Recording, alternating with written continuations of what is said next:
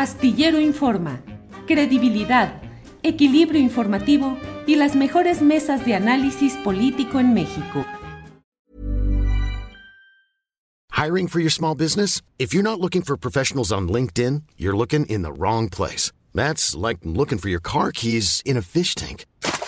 LinkedIn helps you hire professionals you can't find anywhere else, even those who aren't actively searching for a new job but might be open to the perfect role. In a given month, over 70% of LinkedIn users don't even visit other leading job sites. So start looking in the right place. With LinkedIn, you can hire professionals like a professional. Post your free job on linkedin.com slash people today. When you're ready to pop the question, the last thing you want to do is second guess the ring. At BlueNile.com, you can design a one-of-a-kind ring with the ease and convenience of shopping online. Choose your diamond and setting. When you find the one, you'll get it delivered right to your door. Go to Bluenile.com and use promo code LISTEN to get $50 off your purchase of $500 or more. That's code LISTEN at Bluenile.com for $50 off your purchase. Bluenile.com code LISTEN. Astillero Informa, credibilidad, equilibrio informativo y las mejores mesas de análisis político en México. Hola, muy buenas tardes. Es la una de la tarde en punto y como siempre ya estamos de lunes a viernes en Astillero Informa, un espacio de información, análisis y debate con la información, las noticias más relevantes del día, del contexto y usted lo sabe, mesas de análisis, mesas de periodismo, mesas de especialistas como la de hoy, que es la mesa de seguridad donde por desgracia no va a poder estar con nosotros Víctor Ronquillo, pero estaremos con Guadalupe Correa Cabrera y con eh, eh, Ricardo Ravelo. Así es que, mm, pues tenemos toda una interesante programación. Le invitamos a que nos acompañe. Estamos transmitiendo hoy desde StreamYard y tenemos los primeros eh, mensajes que han llegado. Noel Reyes fue el primerito que llegó con diciendo, esperando la información, maestro Julio. Luego llegó en segundo lugar Carlos Manuel Guerrero, eh, abrazo fraterno, eh, gusto en coincidir nuevamente y milagro, milagro que YouTube notificó, pues sí, porque están muy raras estas situaciones. En tercer lugar, Magu María dice buenas tardes desde Los Cabos, lista para escucharte. Gracias a todos. Ahí ya están muchos mensajes que están llegando.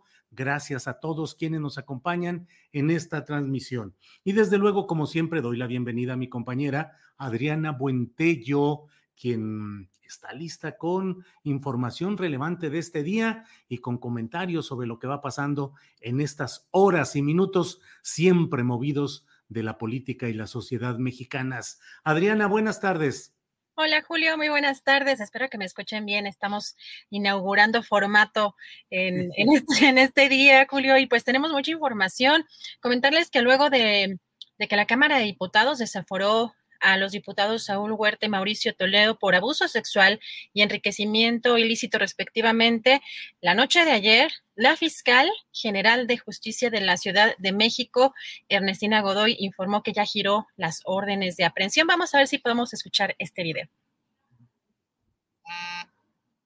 Quiero informar que esta noche la Fiscalía General de Justicia de la Ciudad de México presentó ante juez la acusación penal en contra de los ex legisladores federales Saúl Huerta y Mauricio Toledo y en consecuencia solicitamos girar órdenes de aprehensión para ambas personas imputadas a efecto de presentarlas de inmediato ante la autoridad judicial. Los delitos por los que se acusa a ambos legisladores son graves al señor Huerta, la Fiscalía acusa por el delito de abuso sexual agravado y violación en contra de menores de edad. En el caso del señor Toledo, la Fiscalía acusa por el delito de enriquecimiento ilícito.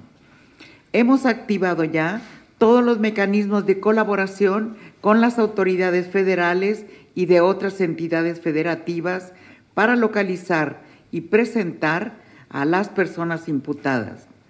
Utilizaremos todos los medios legales para cumplir con las órdenes de aprehensión lo más pronto posible. Bueno, y previa a la votación, El fiscal anticorrupción de la Ciudad de México, Rafael Chong, informó ante el Pleno que Mauricio Toledo huyó a Chile desde el 26 de julio. Vamos a escuchar.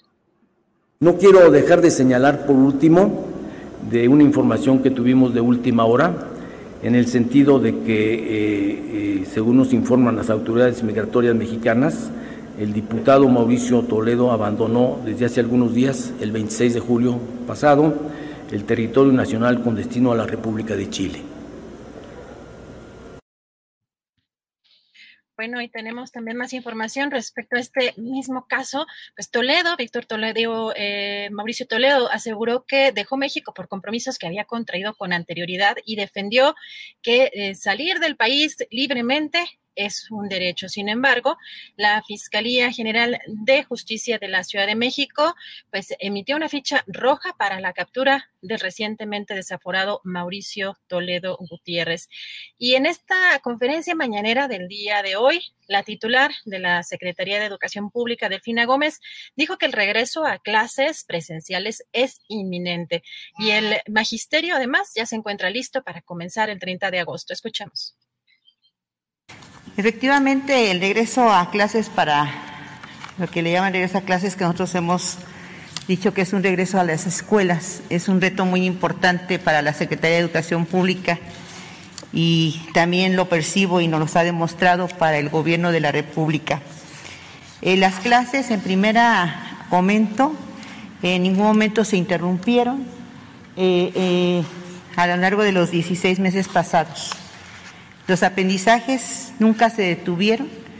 Esto precisamente fue gracias a las estrategias que se elaboraron a través de lo que llamamos el programa Aprende en Casa y Jóvenes en Casa. Pero también quiero comentarles que esto fue gracias y muy en especial a los maestros y maestras que elaboraron estrategias, hicieron muchas cosas con el fin de precisamente no perder de vista a sus alumnos y alumnas así como a la participación y el apoyo de los padres de familia, a quien aprovecho precisamente para hacer mi reconocimiento tanto a nuestros maestros como a nuestros padres de familia. Sin duda, ya es el regreso a clases algo inminente.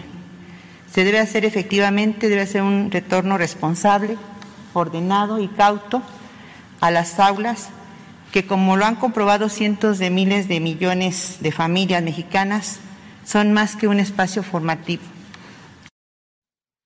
Y en la conferencia mañanera también de este jueves sobre la presencia de organizaciones de ultraderecha en México como el Yunque, el presidente Andrés Manuel López Obrador señaló que los ciudadanos tienen el derecho de presentar denuncias. Escuchemos.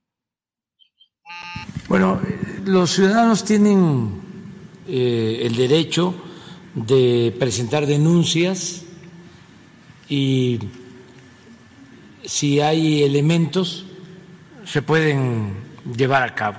Nosotros hemos eh, optado más por eh, alentar la participación ciudadana para eh, hacer ver que todas esas acciones son signos de atraso que son anacronismos, que ya no tienen que ver con la nueva realidad. En la medida de que se informe sobre estas asociaciones eh, secretas y sus fines, todo ese trabajo clandestino, de mala fe que se lleva a cabo, la gente va a estar más consciente y va a participar más en debates. Todo esto se ocultaba anteriormente. Y ahora eh, sale a la luz bueno, y la exsecretaria de Desarrollo Social en el sexenio de Enrique Peña Nieto, Rosario Robles Berelanga, cuestionó a través de una carta que sea la única encarcelada por el caso conocido como la estafa maestra. Robles aseguró que tiene derecho a llevar su proceso en libertad y señaló que el viernes 13 de agosto cumplirá dos años de estar recluida injustamente. A mediados de julio, la Fiscalía General de la República impugnó el amparo otorgado a la exfuncionaria que le permitiría llevar su proceso en prisión domiciliaria, por lo que en esta carta la exfuncionaria reclamó que se aplique en su caso pues un rasero diferente al de los otros acusados de delitos que están en sus domicilios. Y también en la conferencia eh, mañanera, el presidente Andrés Manuel López Obrador dijo que pedirá al titular de Profeco, Ricardo Sheffield, que dialogue con los concesionarios de gas quienes todavía están inconformes. Sin embargo, reiteró que se busca un precio justo al consumidor. Escuchemos. Se está buscando un acuerdo. Ya con los distribuidores se logró un acuerdo. Ya este, entendieron que eh, se debe de respetar un precio máximo, porque no estaba bien el gas en los últimos meses se estaba incrementando mucho, 35%. Se estaba abusando. Y esto afecta a la economía popular, afecta a la gente. Entonces, por eso se tomó la decisión tanto de establecer los precios máximos como el crear la empresa de Pemex Gas Bienestar para este, que haya competencia. Bueno, ya los distribuidores aceptaron, este, se reunieron y adelante. En el caso de los concesionarios todavía hay alguna inconformidad. Ayer hubo una manifestación sobre esto.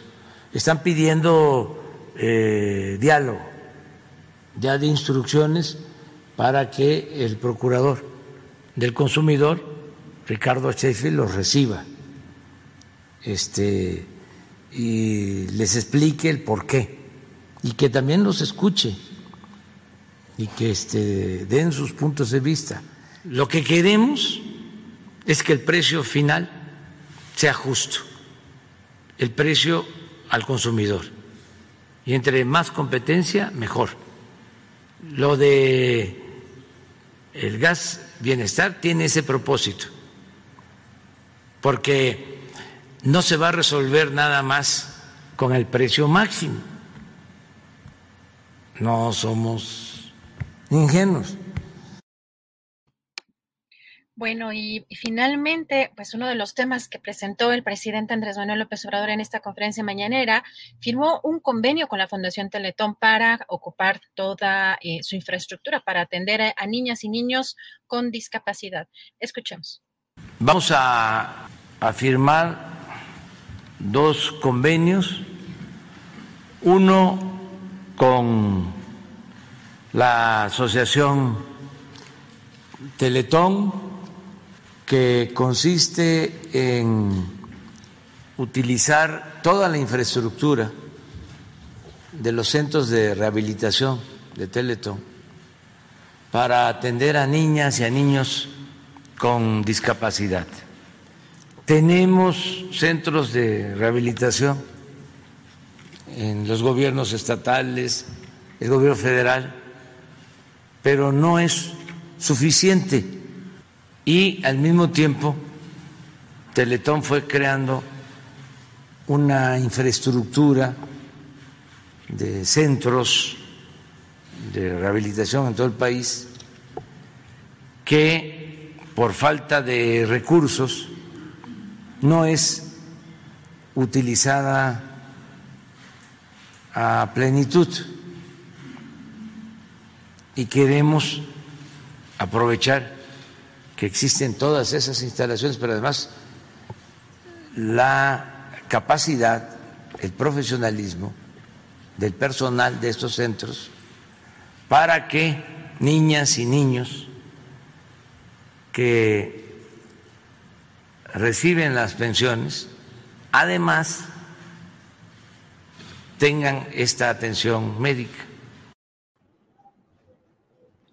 Bien, pues esto ha sido eh, parte de la información relevante que nos ha aportado eh, Adriana Buentello en estos segmentos acerca, pues preferentemente lo que sucede con la mm, conferencia mañanera que usted sabe que es la fuente fundamental de información, las claves de la política para bien o para mal, para prosélitos y para adversarios, están en la conferencia mañanera de prensa, desde esa conferencia casi, casi que se mantiene, incluso es como si fuese una mm, sesión de instrucciones para los miembros del gabinete que están atentos a ver cuáles son los posicionamientos del presidente de la República respecto a determinados temas.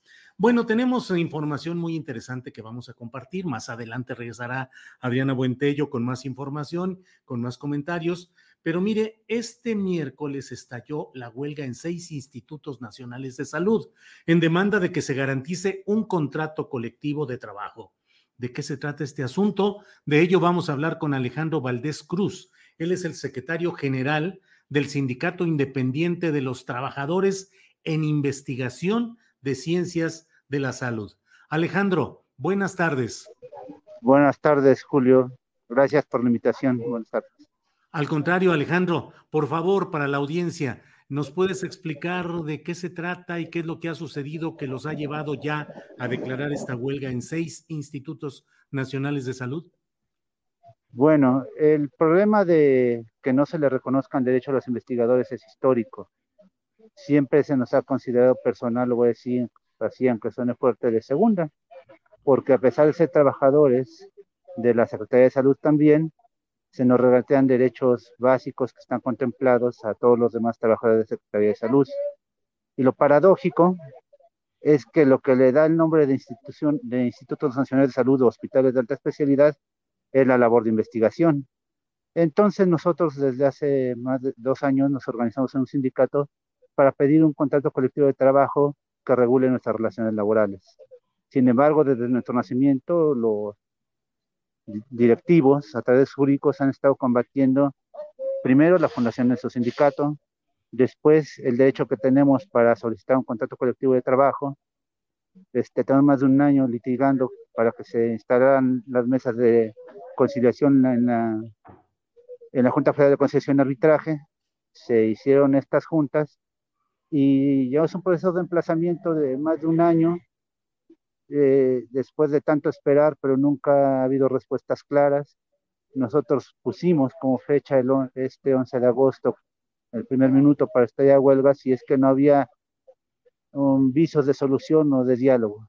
En el diálogo no ha sido tal, solamente van a descalificar nuestro derecho que tenemos de organizarnos, a la par que durante todo este periodo, periodo perdón, más cuando se fue acercando la fecha del estallamiento de la huelga, pues aumentaron las presiones a sus compañeros investigadores. Los investigadores, como te digo, son los que le dan sentido a estos institutos nacionales de salud. Este, somos pocos comparado a toda la planta de trabajadores de salud. Somos 1.400 en todo el país, en 16 instituciones. Entonces, por eso, dime. Sí, sí, no, no, adelante, por favor, Alejandro. Así. Ah, bueno, entonces, este, estuvimos en estas juntas de conciliación, y de manera nosotros consideramos ilegal este, cuando ratificamos el establecimiento de la huelga, la Junta este, desconoció nuestro derecho a un contrato colectivo y a, organizarnos y expresarnos a través de la huelga. ¿Por qué ¿Cuál es su argumento?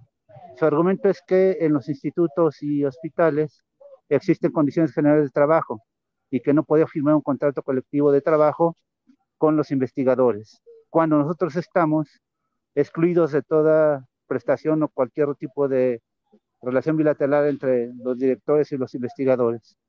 Entonces, eh, ingresamos un amparo ante el Poder Judicial, estamos esperando que se dé la suspensión provisional y después la definitiva para nosotros continuar con nuestro movimiento de huelga y que existan las condiciones para establecer un diálogo. Nosotros no queremos imponer nada, ni quitar ni poner a nadie, lo que queremos es una relación laboral transparente, democrática y en la que podamos participar. Ese es el punto de nuestro movimiento. Alejandro, tú tienes eh, un doctorado, según veo. Entiendo que los investigadores de los que estamos hablando son eh, personal con un grado académico y que, como bien dices, pues son quienes le dan el sentido a estos institutos en cuanto a investigación. ¿Es así? ¿Son 1.400 personas con un grado académico que les permite realizar estas investigaciones? Sí, pero lo del grado pues es consecuencia de que pudimos ejercer nuestro derecho a la educación superior, eh, que todos lo deberían de tener, pero ese pues sí es parte de nuestra formación, pero no es esencial. Más allá de que seamos investigadores con cierto nivel académico, somos trabajadores. Y como trabajadores, en este caso de, en investigación en ciencias de la salud, pues queremos ser parte de los derechos que todo trabajador tiene. O sea, nosotros no somos ni más ni menos importantes. Eso lo pongo porque así está su fundación. Sin embargo, este, somos igual trabajadores. Y además no estamos teniendo ningún privilegio. Lo que tienen los demás, y algo muy importante, poder participar en tanto que se tiene la experiencia de los temas que se investigan, en la definición de las políticas, de la distribución de los recursos, de las prioridades en los temas de investigación, cosa que también se nos regatea a pesar de que tanto los dirigentes, directivos, son del mismo nivel que nosotros en cuanto a grado académico. Entonces, en una discusión académica se pueden definir estas prioridades. Pero sí, sí, todos, la gran mayoría tenemos posgrado, pero eso es consecuencia del trabajo que hacemos. Lo importante es que somos trabajadores, queremos seguir trabajando e investigando. Eh, investigamos temas de la salud de los mexicanos y pues este, se nos regatea este, este derecho para tener una contratación colectiva que nos permita tener estabilidad laboral este, cada, la tercera parte de nuestro salario está condicionada a una evaluación, cada tres o cinco años, dependiendo se nos hacen evaluaciones, este, y así un sinfín de cosas que sea muy largo enumerar, y nosotros decimos, bueno, no queremos imponer nada desde nuestra visión, sentémonos y negociemos. Estoy perdón, perdón, perdón. Sí, ya terminé. Sí, estoy hablando con Alejandro Valdés Cruz, el secretario general del Sindicato Independiente de los Trabajadores en Investigación de Ciencias de la Salud. Alejandro, ¿en cuántos institutos de salud? Eh, son seis. ¿Cuáles son ellos los um, institutos en los que han declarado la huelga? Bueno, nosotros tenemos presencia en, los 16 institutos nacionales de salud y de alta especialidad y por estas cuestiones de litigio, este, los emplazamientos, nosotros que la intención es hacerlos todos juntos, pero este, estas cuestiones legales nos obligan a hacer el emplazamiento por cada instituto, entonces lo decimos primero por estos seis institutos, es que son el Instituto Nacional de Perinatología, el Hospital Infantil General de, México, Federico Gómez, estamos en el Instituto Nacional de Neurología y Neurocirugía, el Instituto Nacional de Enfermedades Respiratorias, en el Instituto Nacional de Psiquiatría, de donde soy investigador, y en el Instituto Nacional de Rehabilitación, desde donde me encuentro ahorita este, platicando. Además, en días pasados ingresamos también un emplazamiento por firma de contrato colectivo de trabajo del Hospital Regional de Alta Especialidad del Bajío, del Instituto Nacional de Pediatría, del Instituto Nacional de Medicina Genómica, este, del Hospital Juárez de México. Entonces, pues es, nosotros creemos importante, es necesario tener condiciones laborales estables que nos permitan trabajar y no estar preocupándonos por si nos va a venir la evaluación, si ahora sí nos van este, a cambiar los criterios, si vamos a tener insumos, porque es bien importante. Sabemos que esta discusión del financiamiento de la ciencia siempre está en la palestra cuando se habla de temas científicos. Y entendemos que se pueden tener muchos puntos de vista y se puede tener una perspectiva de que sí es mucho poco dinero.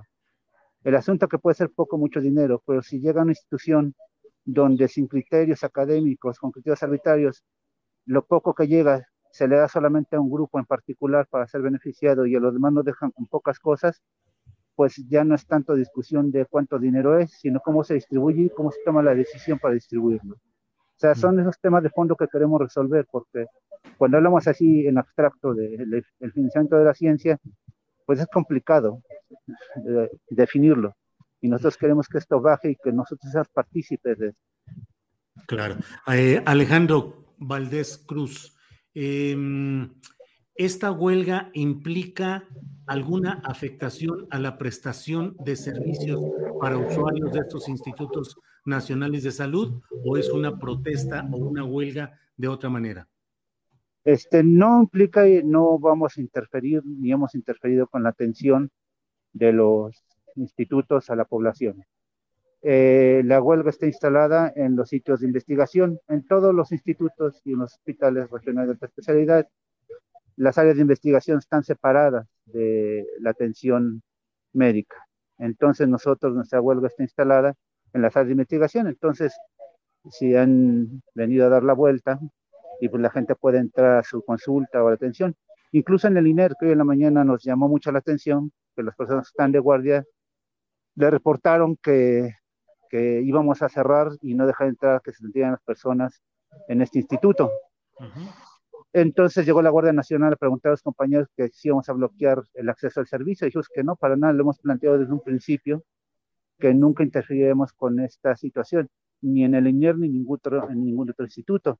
También ahorita me acaban de escribir este, del Hospital Infantil de México Federico Gómez, que a los compañeros que son médicos, enfermeras, que, que ya casi se llena todo el servicio de COVID del Hospital Infantil de México y que no van a poder dar bien servicio por culpa de la huelga instalada en la área de investigación, cuando la investigación está totalmente alejada y no tiene ni siquiera cercanía a estas áreas de atención.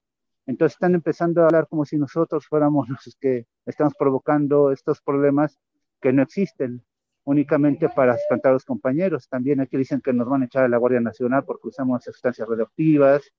Nos han dicho que estamos este, violando no sé cuántas leyes y lo único que hacen es, es, asustar a los demás compañeros.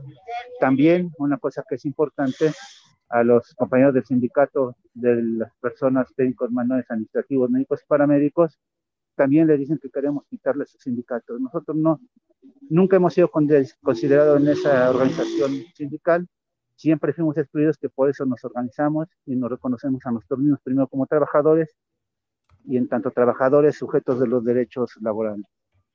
Es lo que estamos. Gracias, pues Alejandro Valdés Cruz, muchas gracias por darnos esta información oportuna de lo que está sucediendo en esta huelga que han declarado en institutos nacionales de salud pública. Estaremos atentos a la respuesta de las autoridades y a lo que continúe con este movimiento. Así es que. Sí, sí, ahorita estamos esperando la respuesta del Poder Judicial al amparo que hemos interpuesto para ver, bueno, vamos a continuar con nuestro movimiento de huelga. Yo creo que es importante, si son situaciones adversas por el COVID, pero y de todas las enfermedades y padecimientos, pero nosotros no estamos interfiriendo con nada de eso. También parece, podrían decir, y ayer estuvieron mandando WhatsApps y rumores, que no, que aquí está todo normal, no pasa nada, miren cómo entra la gente, pero es porque estamos dejando pasar, ni siquiera ponemos filtro. Somos 1.400, nos conocemos todos, entonces sabemos quién da la atención médica, los pacientes y quiénes son los investigadores. Entonces nunca vamos a hacer ninguna interferencia con el servicio. Nosotros queremos reivindicar nuestros derechos laborales en tanto trabajadores en investigación este, más allá del académico, pues damos un servicio al sector público y queremos ser considerados en las condiciones. Muy bien, pues Alejandro Valdés Cruz, muchas gracias y seguiremos en contacto. Muchas gracias, Julio. Buenas tardes. Buenas tardes. Bien, pues es este movimiento de huelga que han entablado investigadores del sector médico en los institutos nacionales de salud. Bueno, vamos a tener un poco más adelante una entrevista con Ana Lorena Delgadillo.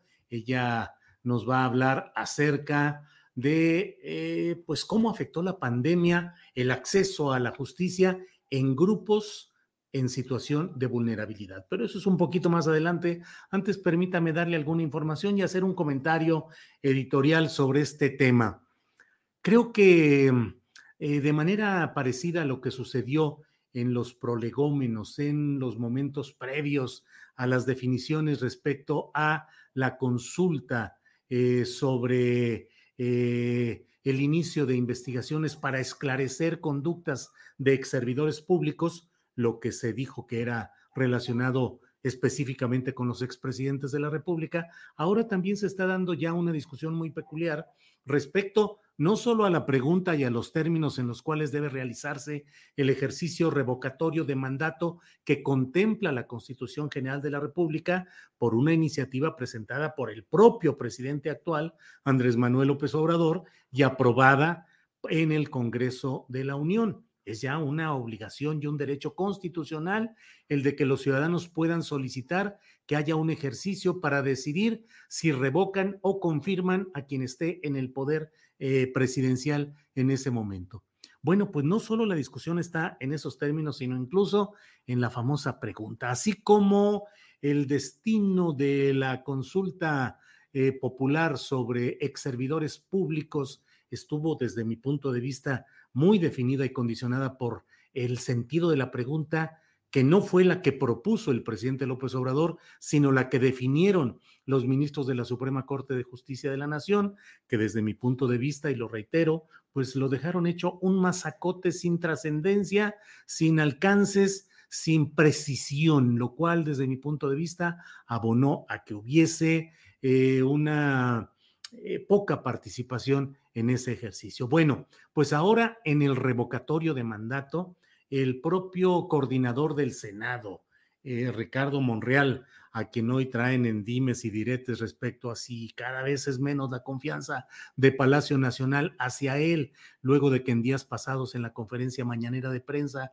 el presidente López Obrador pues eh, urgió, urgió a que ya hubiese las um, acciones legislativas en el Senado para aprobar la ley reglamentaria del artículo constitucional referente a la revocación de mandato. Bueno, pues en ese marco, hoy el propio eh, político zacatecano Ricardo Monreal ha anunciado que va a cambiar el sentido en el cual se va expresando esa eh, solicitud o esa pregunta. Originalmente se había hecho eh, agregando al final si quienes consideraran que debería eh, eh, que podría eh, ser revocado del cargo el ciudadano López Obrador por pérdida de confianza, lo cual pues introducía un sesgo o una discusión acerca de si era porque se le perdía la confianza. Algunos ciudadanos podrían decir, pues yo nunca le tuve confianza, no la estoy perdiendo. Otros dirían, yo le mantengo la confianza a él pero aún así considero que es un momento político en el cual debe haber un cambio. Pueden ser algunas de las hipótesis que estarían condicionadas pues por el sesgo de la pregunta. Bueno, pues hoy el propio Ricardo Monreal ha dicho que la nueva propuesta va no en sentido negativo de preguntarle a la gente si está de acuerdo en revocar el dato sino en un sentido positivo y quitando este añadido de la pérdida de confianza. La pregunta que plantea em, Ricardo Monreal, y que en dado caso tendría que ser validada por la Suprema Corte de Justicia de la Nación, es la siguiente. La pregunta sería, ¿está de acuerdo en que el presidente de la República, electo para el periodo constitucional en curso, continúe en el cargo hasta que concluya su mandato, sí o no? Lo repito, repito la pregunta. ¿Está de acuerdo en que el presidente de la República, electo para el periodo constitucional en curso, continúe en el cargo hasta que concluya su mandato? ¿Sí o no? Ya se verá qué es lo que decide la Suprema Corte de Justicia de la Nación. Tiene que vigilar que los términos de la pregunta eh, tengan un sentido constitucional y que no impliquen un sesgo a favor o en contra. Ese es el sentido que debe de vigilar y de cuidar la Suprema Corte de Justicia de la Nación. Entonces, um, pues bueno, eso es algo de lo que tenemos uh, eh, como comentario de lo que se viene en esta consulta que no es una consulta, no es un ejercicio de consulta popular, sino un procedimiento específico distinto que se llama revocación de mandato. En este ejercicio ya veremos qué es lo que sucede. Hay mucha discusión, hay, pues increíble, en este México nuestro hay una especie de toque de retirada de opositores feroces de López Obrador, quienes aseguran que es un dictador que ha perdido la confianza popular, que está en declive, que nadie lo quiere, que es un chocho, que de bueno, mil cosas, y sin embargo, están considerando que a lo mejor no conviene entrarle a este ejercicio de revocación de mandato porque va a confirmar la popularidad de López Obrador y en lugar de ser eh, revocatorio, va a ser confirmatorio o consagratorio. Entonces, eh, los cerebros estratégicos y tácticos de la oposición están ahorita revolucionando a mil por ciento, diciendo, pues creo que no nos conviene proponer ese ejercicio revocatorio. El colmo de todo esto sería que Morena fuese y los seguidores del presidente López Obrador fueran, fueran quienes impulsaran este ejercicio y terminaran dándole el cuerpo, la fuerza y la presencia que los opositores no quieren. De verdad que son momentos muy peculiares en los cuales cualquiera diría, híjole, pues los opositores no quieren aprovechar la oportunidad de tumbar de manera constitucional, legítima, legal, al actual presidente de la República. Eh, ¿Qué habría sucedido en anteriores gobiernos? Eh, pensemos simplemente en el de Enrique Peña Nieto, que al final de su mandato tenía una, un déficit de popularidad enorme ¿Qué habría pasado si se hubiese sometido a una revocación de mandato? ¿Qué tal si el voto mayoritario hubiese estado en contra de él? Se hubiesen evitado muchos de los problemas que derivaron de los ejercicios de, de presidentes de la República u ocupantes de los pinos, más precisamente, que no tenían el, el apoyo popular y sin embargo estaban ahí puestos. Bueno, pues esto es lo que le digo en esta materia, pero vamos a continuar ya con nuestra programación y eh, estamos ya puestos para hablar eh, en estos momentos con Ana Lorena Delgadillo. Ella es fundadora y directora de la Fundación para la Justicia y el Estado Democrático de Derecho y han emitido un informe sobre cómo afectó la pandemia el acceso a la justicia de grupos en situación de vulnerabilidad. Así es que vamos a escuchar a Ana Lorena Delgadillo, a quien saludo. Ana Lorena, buenas tardes. Hola Julio, buenas tardes. Muchísimas gracias por la invitación. Al contrario, Ana Lorena, con mucho gusto, además interesados en saber qué es lo que dice este informe con un tema interesante y las recomendaciones que hacen. Por favor, Ana Lorena, comparte con la audiencia de qué se trata este tema. Claro que sí, Julio. Pues mira, el informe fue elaborado por varias organizaciones no gubernamentales que trabajamos principalmente en la defensa de población migrante que está en tránsito en México, pero también con personas solicitantes de asilo.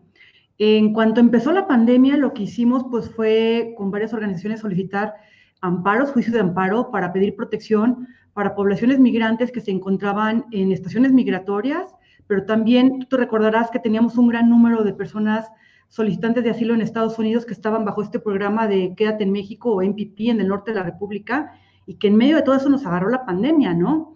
Entonces, los amparos se promovieron en diferentes estados de la República justamente también como para ver que tuvieran toda la protección sanitaria que requerían este, frente a la pandemia.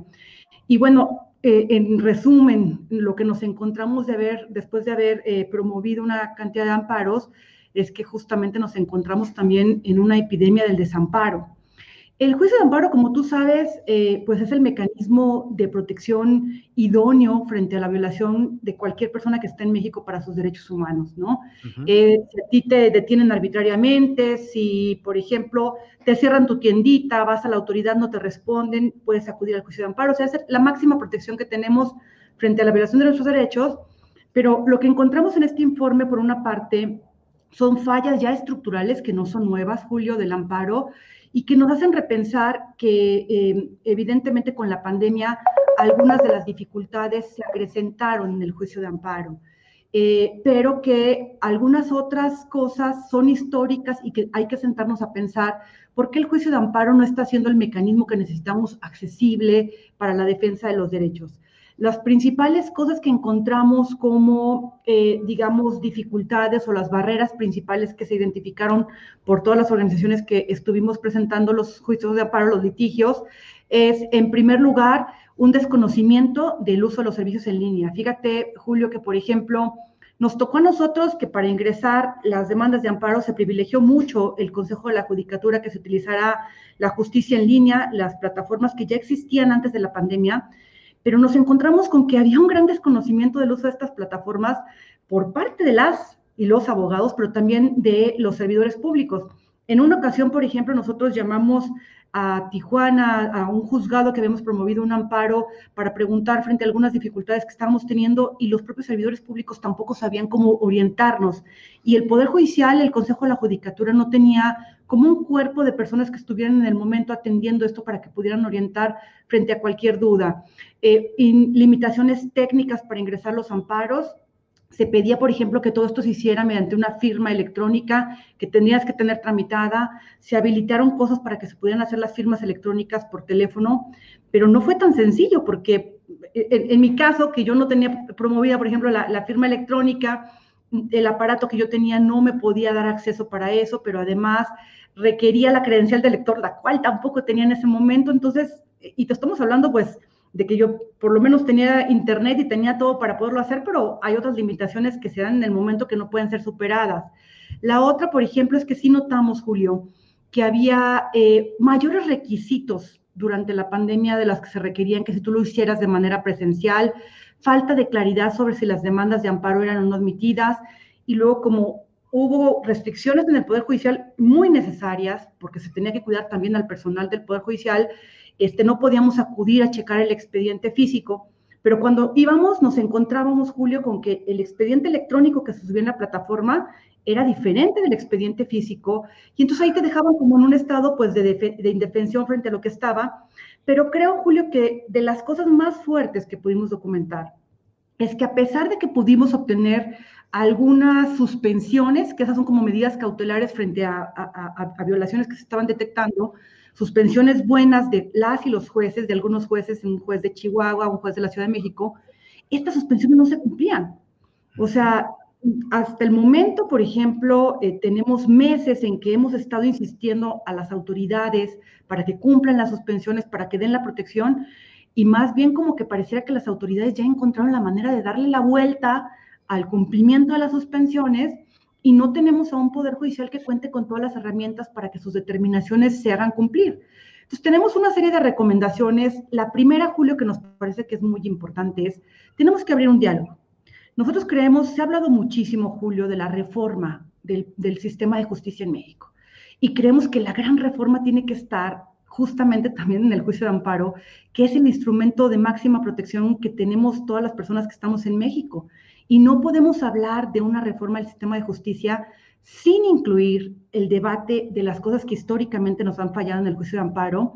Y la otra que es importante que el Poder Judicial de la Federación, a través del Consejo de la Judicatura, abra un diálogo, haga un diagnóstico de qué fue lo que nos pasó durante la pandemia con el uso de las plataformas electrónicas. Tenemos una tremenda brecha digital en México, Julio, que es otra de las cosas que también es importante. Lo que nos dice datos del INEGI es que solamente el 52.1% de los hogares cuentan con internet, 37.6 con computadora laptop. Tú imagínate a una mujer que sufre violencia, que fue a las autoridades, que no fue atendida, que está en riesgo, que no tiene a quién acudir, ¿cómo va a llegar al juicio de amparo? O una persona migrante que está en una estación migratoria. Nuestra propuesta es abrir un diálogo con el Consejo de la Judicatura. En la presentación del informe estuvo la consejera Loreta Ortiz. Nos parece que hay que llegar, eh, que estos instrumentos se tienen que quitarle toda la carga técnica, que no tiene que estar solamente en manos de abogados, que tiene que estar más ciudadanizado y más cercano a las personas que lo requieren para la protección, Julio. Sí, sí, efectivamente. Ana Lorena, pues es muy preocupante todo lo que han detectado y todo lo que está sucediendo, porque pues efectivamente la, eh, esta pandemia nos ha llevado a todos a cambiar las fórmulas, los modelos de participación y de acción en demanda de justicia, en demanda de los requerimientos que tenemos. Y es muy importante lo que plantean desde la fundación que has fundado y que presides, porque eso nos ayuda a exigir que haya un replanteamiento y que haya una atención a todo esto. Eh, ¿Crees que haya, ya, ya lo dijiste, que por desgracia el propio Poder Judicial no tiene la capacidad de hacer cumplir sus propias propuestas o intenciones, pero qué esperar que suceda, sobre todo Ana Lorena, si pareciera que se viene otro proceso complicado derivado de la pandemia que va a implicar otro encierro y otra incapacidad de generar acciones presenciales? Mira, eh, por lo menos eh, lo que nosotros pudimos conversar eh, con, eh, la consejera Loretta Ortiz, que estuvo presente en la presentación del informe, donde también estuvo el relator de Naciones Unidas para la Independencia de Magistrados y Abogados, con mucha apertura también para escuchar. Este, nos parece que eh, se identifica la necesidad de abrir el diálogo. No podemos pensar que el juicio de amparo, Julio, está solamente privilegiado para quien es abogado, para quien tiene acceso a abogado, para quien puede pagar un abogado y no para quienes lo necesitan. O sea, este instrumento se tiene que este, ciudadanizar, se tiene que hacer mucho más accesible para las personas. Por ejemplo, encontramos algunas buenas prácticas como en Colombia, donde lo que hicieron fue tener, eh, poner lo que es la tutela legal que ellos tienen en, una app que preparó el Consejo de la Judicatura y donde tú solamente llenabas con preguntas y respuestas un formulario, lo enviabas y ya con eso quedaba ingresada tu solicitud de juicio de amparo. Obviamente, pues seguramente muchos abogados y abogadas no van a estar muy felices porque se les quita la chamba, pero lo que necesitamos en este país es protección para las personas que lo necesitan y ciudadanizar este, este juicio de amparo. Entonces, Ahí hay algunas propuestas, vimos apertura por parte de la consejera del, Consejo de la, Judicatura Federal. Ella nos decía, por ejemplo, que en la presentación del informe, que ella participó en la elaboración de la, de la Constitución de la Ciudad de México y que ahí hubo ya un debate sobre cómo hacer este juicio de amparo algo mucho más accesible, mucho más cercano a la gente, con plazos mucho más cortos, porque yo te estoy hablando que de los amparos que promovimos para proteger a las personas que estaban en estación migratoria o que estaban bajo el procedimiento de MPP en el norte de la República, las medidas se dictaron en junio, julio y no se cumplen. O sea, ni siquiera hemos terminado con los juicios. No podemos esperar que no tenemos un acceso a la justicia ni sencillo, ni pronto, ni efectivo, y eso se tiene que replantear. Entonces, creemos que hay una posibilidad, vamos a buscar a los demás integrantes del Consejo de la Judicatura para abrir este debate, para hacer que la justicia llegue a quienes más lo necesitan. Nos parece que también eh, le tienen que hablar de otra manera también al resto de la ciudadanía para que entendamos para qué sirve el Poder Judicial. Los acuerdos del Consejo de la Judicatura, Julio, nosotros los leímos todos y te puedo hablar de la tremenda complejidad. Nosotros como abogados y abogadas, teniendo acceso a la lectura de esos documentos, teniendo internet, teniendo todo, tuvimos muchísimas dificultades. Imagínate a alguien que no tiene acceso a todo esto. Se tiene que ciudadanizar el lenguaje con el que habla el Consejo de la Judicatura, mucho más sencillo, que no sea tan técnico, que no sea solamente de abogados, capacitación al personal, este, a los litigantes, pero sobre todo la invitación aquí, Julio, es comencemos un diálogo. Esta es una de las grandes reformas del sistema de justicia en México porque es la máxima, eh, el máximo mecanismo de garantía para cuando se nos violan nuestros derechos. Sentémonos a conversar, hagamos un diálogo hay varias recomendaciones que están ahí, algunas ya las mencioné, este, pero, pero lo más importante es que este informe nos pueda dar pie para que todos quienes eh, somos litigantes, quienes nos acercamos al Poder Judicial, podamos eh, contribuir desde nuestra experiencia a cosas que se pueden mejorar y también ver, buenas prácticas como esta que te comento de, Colombia, haciendo dispositivos sencillos y pensando, por ejemplo, que una persona que está privada de la libertad no va a tener acceso a computadora, no va a tener acceso a Internet, y cómo podría promover ella misma un juicio de amparo desde donde está sin que dependa de un abogado y una abogada. Ese es el gran paso que estamos invitando a dar al Consejo de la Judicatura y el debate que creemos que se tiene que abrir para que la justicia esté más cercana de las personas que lo requieren. Claro.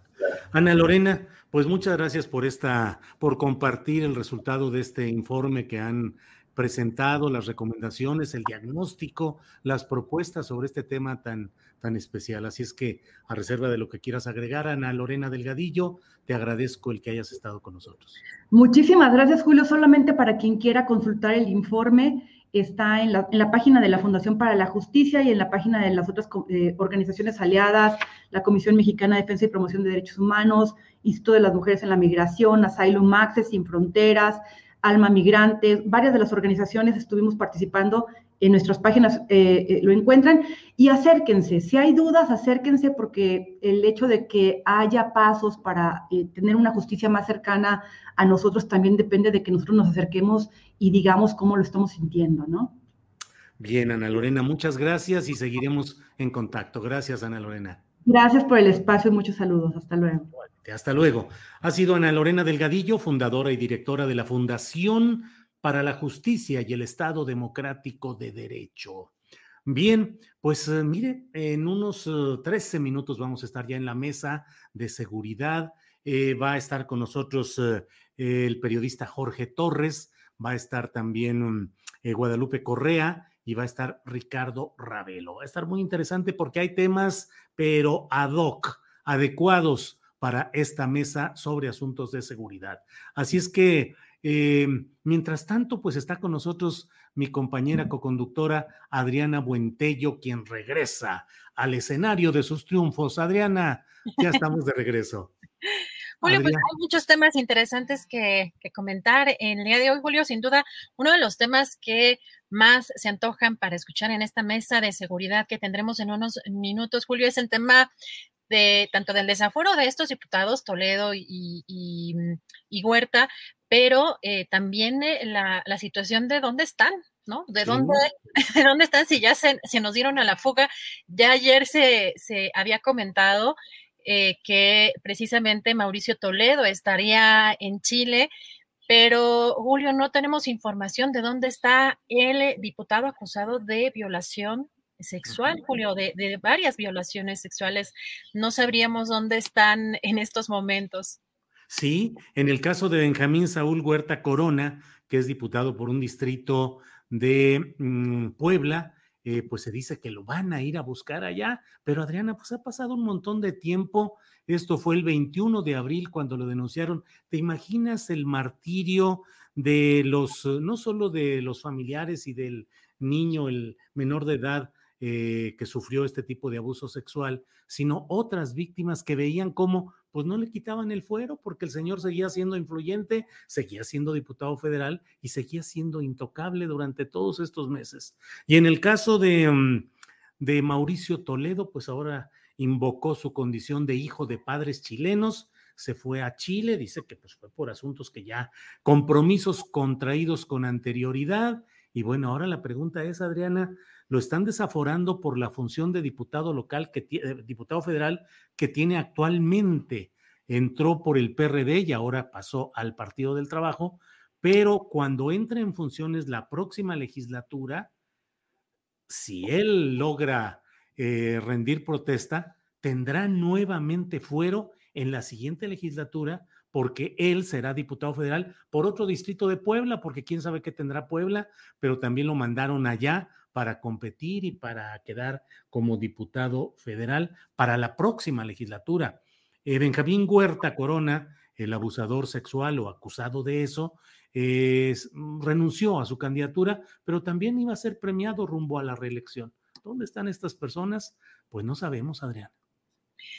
Julio, hay un tema que me parece interesante ayer en lo que pasó en la Cámara de Diputados. No sé cómo viste tú este tema de las votaciones.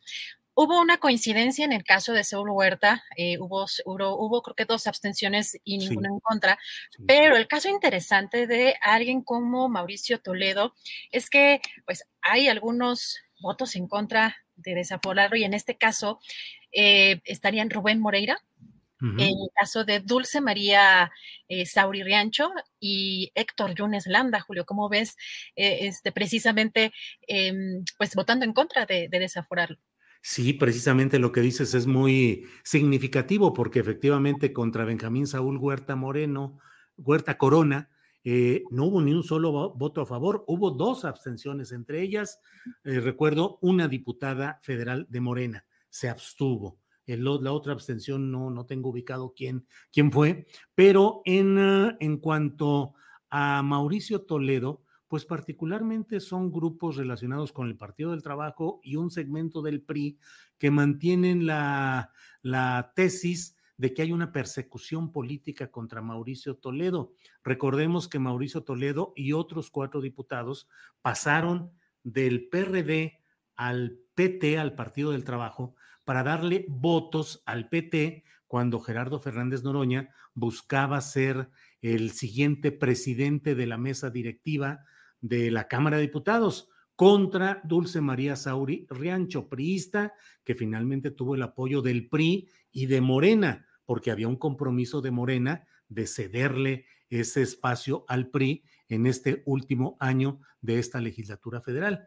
El PT, con Fernández Noroña como aspirante a presidir la mesa directiva, eh, jaló cuatro votos, entre ellos los de Mauricio Toledo y el de otro sujeto impresentable, Héctor Serrano, que fue el uh, principal operador político de Miguel Ángel Mancera, el hombre del dinero, el hombre de los portafolios, el hombre de la relación con los medios de comunicación, fundó y apoyó económicamente uno, además de todo esto, y que ahora está en San Luis Potosí como el principal operador político de Ricardo Gallardo Cardona, el gobernador electo de San Luis Potosí. Esos cuatro votos fueron transferidos al PT y el PT mantiene la, la postura de defender a Mauricio Toledo al grado de salirse de las, del salón de sesiones en cierto momento y de votar en contra del desafuero. Pero bueno, son muchos los hechos negativos que se acumulan en contra no solo de Huerta Corona, sino también de Mauricio Toledo, Adriana.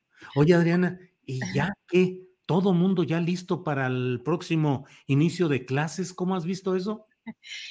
Pues muy delicada la, situación, Julio, porque eh, la verdad es que es un tema que afecta como de manera mucho más directa o nos afecta a todos los, eh, los ciudadanos. Evidentemente los que, los que tienen hijos tienen una gran preocupación por eh, regresar a, clases. Hay algunos que se oponen, que no están, piensan que todavía no hay condiciones, sobre todo porque eh, esta, nueva, eh, esta nueva variante, la variante Delta, está afectando, pues, o hay muchos más contagios y de hecho en los últimos días, pues, han, han incrementado eh, muchísimo las, las cifras, Julio. Hoy en la conferencia mañanera, precisamente la secretaria de Educación Pública dio 10 medidas para el regreso a clases. Creo que aquí se abre un, un debate, una discusión que, pues, debe enriquecerse, pero también como lo han dicho incluso las propias autoridades, son los padres de familia los que decidirían finalmente si llevan o no a sus hijos a clases. Lo cierto es que eh, sí han insistido tanto el presidente López Obrador como en este caso la SEP que ya es urgente tener clases presenciales. Entre estas medidas, Julio, que eh, están planteando, eh, estarían que los padres de familia se integren al Comité Participativo de Salud, establecer y participar en los filtros de salud en casa y escuela, lavarse las manos con agua y jabón en los planteles, el uso de cubrebocas para minimizar posibilidades de contagios, mantener la sana distancia, priorizar el uso de espacios abiertos, evitar ceremonias, reuniones y aglomeraciones, que ese también fue un punto importante que resaltó el día de hoy eh, la titular eh, de la Secretaría de Educación Pública, avisar eh, sobre la presencia o sospecha de casos de COVID-19, inscribirse a cursos de apoyo socioemocional llevar, y llevar a la escuela una carta de compromiso y de corresponsabilidad. No sé qué piensas, Julio, pero eh, sobre todo en diferentes grados de, de mm, o en los diferentes niveles, me parece muy complicado. Quizá a lo mejor los más grandecitos tengan mayor madurez para entender de qué trata eh, pues toda esta responsabilidad, porque es una responsabilidad social em, para cuidarse, pero los más chiquitos sí me parece que es un poco complicado eh, que se lleven al, pie de la letra pues cada una de estas recomendaciones, por lo que pues me parece que sí es, es un tema que, es importante que pues, se, también se platique en casa y, pues haya una comunicación permanente con, con las autoridades. Em, yo veo mucha preocupación de algunos eh, padres de familia que tienen varios hijos, sobre todo no es nada más eh, que tengan uno o dos, sino cuando es una familia un poco más numerosa, porque justamente se complica más el llevar a cabo cada una de estas, eh, pues de estas recomendaciones. No sé cómo ves tú, Julio. Sí, pues efectivamente, mira, basta asomarnos al chat de nuestro programa donde los comentarios pues son de toda índole. Daniel dice, yo no voy a mandar a mis hijos a la escuela. Silvia Márquez dice, mis sobrinos felices de su regreso a clase. Eder Gutiérrez dice, difusores de ambiente con ácido paracético en los salones. Eh, Miguel Ángel Flores dice, ni siquiera hay agua en las escuelas. Em, ah, Luis RD dice, ayer se rompió el récord de contagios y ya van de regreso a la escuela. Excelente decisión de la 4T. Fíjate, Adriana, que em, eh, pues veía efectivamente de martes a miércoles, los datos del martes dados a conocer el miércoles implicaron la cifra más alta de contagios en lo que va de toda la historia de la pandemia en México. Ese día tuvimos más fallecimientos en México de los que hubo en Estados Unidos. Y algunos de los especialistas dicen que el riesgo no es solamente en los niños que estarán en la escuela, sino en los padres de familia que tienen que realizar las actividades consecuentes, entre otras el uso masivo del transporte público, donde ahí sí eh, la aglomeración es inevitable para llevar a los pequeños a las escuelas. No es solo la estancia en los salones, sino el hecho de las actividades que los padres o los familiares tienen que realizar para llevarlos, para recogerlos, para ir a comprar los útiles, para comprar las estampitas, los, los, eh, lo que les van encomendando en las escuelas. Es un tema muy difícil y finalmente pues está quedando todo como en el propio caso de la aplicación de la vacuna, a un ejercicio de libertad y de responsabilidad de cada uno de quienes tienen que tomar estas decisiones, Adriana. Julio, y hay algo también muy interesante que eh, se plantea en términos de salud evidentemente creo que eh, hemos platicado mucho en las redes sociales quizá de este tema que puede parecer en broma que necesitaríamos terapia mundial todos, pero sin duda es el confinamiento ha sido un golpe muy duro, pues para todos los adultos, para todos nosotros. Pero imaginemos para los niños, para los adolescentes, evidentemente sí es una necesidad el que se regrese de manera presencial, pero sí es también aún la, eh, cuestión de si tenemos la capacidad de poder estar conscientes y ser responsables a la hora de llevar a cabo estas medidas. Y, yo creo que sí, finalmente va a ser eh, decisión de cada uno, pero se planteaba un tema que me parece muy relevante, que en, esta, en este confinamiento, porque llevamos, Julio, pues ya más de un año y medio en esta situación tan compleja, y de por sí éramos un país eh, con altos índices de obesidad y también de diabetes, entre otras enfermedades. En este año y medio, ¿cómo nuestros niños, nuestros adolescentes han sufrido en esos términos, sobre todo sabiendo que pues se les limitó la movilidad, eh, es muy difícil eh, llevar a cabo actividades físicas pues en un pleno confinamiento ¿Qué tanto eh, subieron los niveles eh, de sobrepeso y de obesidad en los niños? Que esto, por supuesto, que aumenta las posibilidades de que eh, este virus pues afecte de manera pues más importante, Julio. Así que es un tema que creo que aquí caben todas las voces necesarias, es un tema de salud pública y es un tema en donde me parece que no hay una verdad absoluta y, más bien debemos estar en una postura de escuchar, pero creo que hay muchos argumentos de todos lados. Pues sí, y cuando la plática entre nosotros se estaba poniendo más sabrosa, Adriana, llega el momento de pasar a otra plática todavía más sabrosa, que es la que vamos a tener con los integrantes de la mesa de seguridad, que ya deben estar casi listos por entrar. Así es que, Adriana, me quedo aquí leyendo algunos comentarios todavía del chat y listo para cuando nos indiques que ya podamos entrar con la mesa. Gracias, Adriana. Gracias, Julio. Regresamos. Sí. Muy bien, pues como le digo, muchos comentarios. Eh, ándale, Juan M. Martínez Plata dice, si no tienen los recursos, ¿para qué tienen hijos? No, bueno, pues eso sí está. Eh, Divet 8 dice, no seas tan paternalista, Adriana, no es suficiente excusa. Eh, Adriana y Julio, no es obligatorio, cada quien lo va a decidir, dice José Luis Soto Aguilera, sí, así lo, así lo hemos dicho. Oscar Jiménez, no sean mentirosos, en México la vacunación nunca ha sido forzosa. Pues no, digo, nosotros ni Adriana ni yo dijimos que fuera forzosa ni remotamente. Gracias a quienes envían apoyos económicos, Marco Martínez, entre los que voy viendo por aquí, eh, Felipe Valles, dice, ¿la carta para qué es? ¿La CEP se lava las manos? Se refiere a la carta de aceptación que deben firmar los padres de familia de que aceptan que sus hijos vayan a clases en las escuelas. Es una de las eh, condicionamientos que se está poniendo.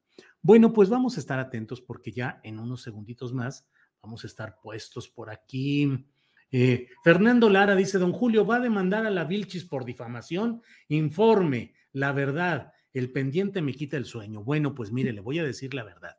La verdad es que estoy, como he dicho, en exploración de ese tema y todavía no tengo una decisión que en su momento habré de dar a conocer. Esa es la meritita verdad en este momento en este momento siendo las 2 de la tarde con dos minutos del jueves 12 de agosto. Es el 12, son las 2 con 2 del día 2E, del día 2E, del día 2E. Em, Los chamacos se la vivieron en la calle, dice el Davo CG. Dice, no pararon en toda la pandemia. En el Estado de México las canchas de fútbol llenas de chamacos. Desde hace meses las personas ya sin cubrebocas. Bueno, pues estamos en espera de esta instalación. Eh, ya vemos que por ahí está Ricardo Ravelo. Esperamos unos eh, segunditos a que se conecte Guadalupe Correa y también Jorge Torres. Este, ¿Ya están los tres? No, solo está uno, ¿verdad? Solo está uno. Em, ahí está entrando. Es que ahora estamos aquí con este sistema que se llama StreamYard y estamos avanzando, vamos muy bien, pero estamos explorando cómo van estas cosas. Eh, déjenme ver si hay algún recadito por aquí.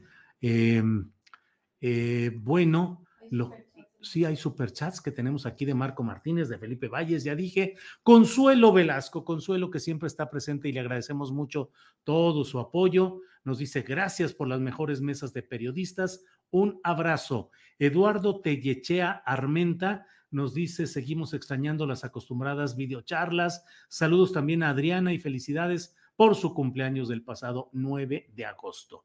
Ya están Jorge Torres y Ricardo Ravelo. Vamos a empezar con ellos en tanto Guadalupe está habilitando su cámara y su micrófono. Jorge Torres, buenas tardes. Hola Julio, buenas tardes. Un abrazo para todos y un saludo para Ricardo, que lo veo por aquí. Así es, muchas gracias Jorge. Ricardo Ravelo, buenas tardes. Hola, ¿qué tal Julio? Eh, gusto saludarte, como siempre, un placer estar aquí contigo los jueves y con el público. Un saludo para mi colega Jorge también y Guadalupe, que ya está por aquí entrando. Así es. Guadalupe Correa Cabrera, bienvenida, buenas tardes. Tu... Buenas tardes, ¿nos escuchas Guadalupe? No nos escucha Guadalupe. Bueno, en lo que en lo, no nos escucha en lo que ajusta su micrófono. Hola, Julio. Eh, Yo este, tengo algunos problemas de. Eh, tengo algunos problemas como que no, oigo muy bien, pero eh, voy a tratar de, de, participar. creo que se, se, tarda un poco la, la, conexión, pero no lo puedo, no puedo utilizar mi teléfono por alguna razón. Entonces voy a tratar de, de participar aquí en la. les mando un saludo a todos, a Jorge, a Ricardo y a ti, Julio. Muy bien, Guadalupe, muchas gracias. Bueno, pues hoy tenemos de invitado especial a Jorge Torres, así es que vamos a comenzar con él. Jorge, este tema en esta mesa de seguridad creo que es obligado. Amenazas a periodistas, específicamente a Azucena Uresti en Milenio y a estos medios de comunicación, a Milenio, a Televisa. Eh, ¿Qué opinas de este tipo de amenazas? ¿Qué significan? ¿Qué opinas de todo ello, Jorge, por favor? Gracias, Julio. Pues mira, me parece, me parece gravísimo, me parece que es uno de los aspectos que si bien a lo largo de los últimos años habíamos conocido de la violencia ejercida contra periodistas, en muchas ocasiones por parte del crimen organizado, en algunas otras por parte de la, de, la clase política local de cada, de cada una de las regiones donde se han presentado estos ataques. Pero creo yo, no sé si mis compañeros tengan otro dato, creo yo que no, no habíamos visto una amenaza tan directa y tan contundente como la que vimos en video hace algunos días. Eh, además de la serie de adjetivos que se le lanzan a una periodista concretamente. Y me parece que es gravísimo, me parece que este sí es un caso, no quiero, no quiero decir que los otros no lo sean, pero este es un caso en donde el gobierno federal, la autoridad federal, tendría que dar una respuesta mucho más contundente de la que, de la que ha dado y tendríamos que estar muy pendientes sobre los resultados de esa respuesta porque sí me parece muy grave esta, esta amenaza de, de este grupo armado que se hace, eh, se autodenominó eh, como, como un comando de, del cártel Jalisco Nueva Generación. Gracias, Jorge. Ricardo Ravelo, ¿qué opinas sobre este tema, por favor, de las amenazas a periodistas? ¿Qué significa? ¿Es elevar la mira de lo que va pasando en estados, en municipios constantemente y ahora hay, pues no sé, la pretensión de este poder delictivo de subir la mira y amenazar incluso a una conductora de un espacio de televisión por internet, eh, televisión en general eh, de paga y por internet, que es el de Milenio. Por favor, Ricardo. Mira, Julio, eh, en un país con una elevada narcodinámica como la que se vive en México, donde están surgiendo pues diversas organizaciones criminales, disputa de territorios, violencia, y pues ahí cuando los medios de comunicación y muchos periodistas le ponen la mira a estos temas, exhiben las redes, exhiben las vinculaciones del poder, de las policías y de toda la impunidad que priva alrededor de los grupos, pues es normal que este tipo de reacciones se presenten. Eh, amenazas, eh, en muchos casos secuestros y hasta asesinatos de periodistas. Es decir, el gobierno se extrañó del asunto, el presidente lo, lo condenó hasta donde se pudo entender, eh, fue un hecho muy lamentable, pero el gobierno no está en posición de impedir que una organización criminal amenace a periodistas.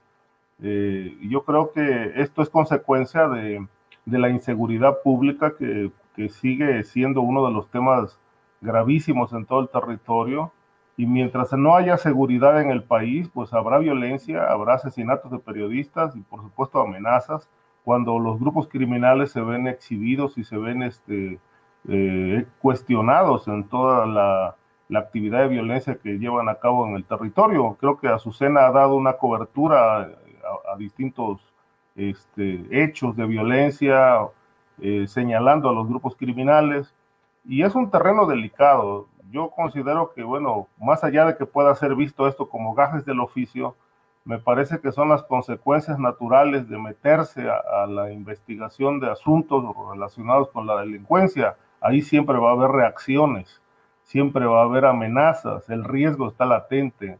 Es un terreno muy pantanoso, muy gelatinoso, eh, donde, bueno, pues tenemos que andar con mucho cuidado los periodistas, porque insisto, con este alto nivel de, inseguridad pública, pues eh, eh, en el terreno del periodismo todo puede suceder, Julio.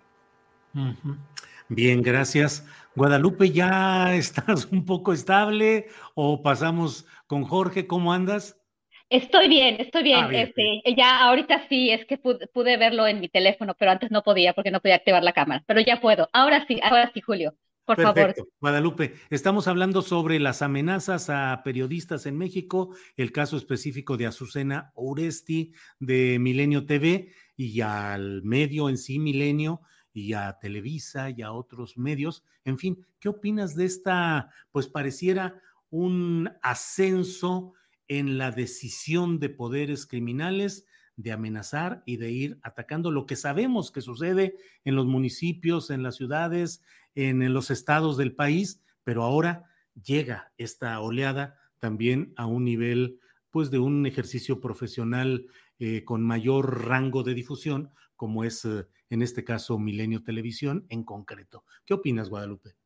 Exactamente. Yo creo que es un tema complejo, es un tema complejo porque tampoco podemos sacar conclusiones generales. Al decir que hay una amenaza eh, contra algunos medios y algunos periodistas que no traen una cierta línea, porque también esto ha sido una cuestión catalogada como política de alguna forma y bueno, también malinterpretada o interpretada de, de maneras diversas, ¿no?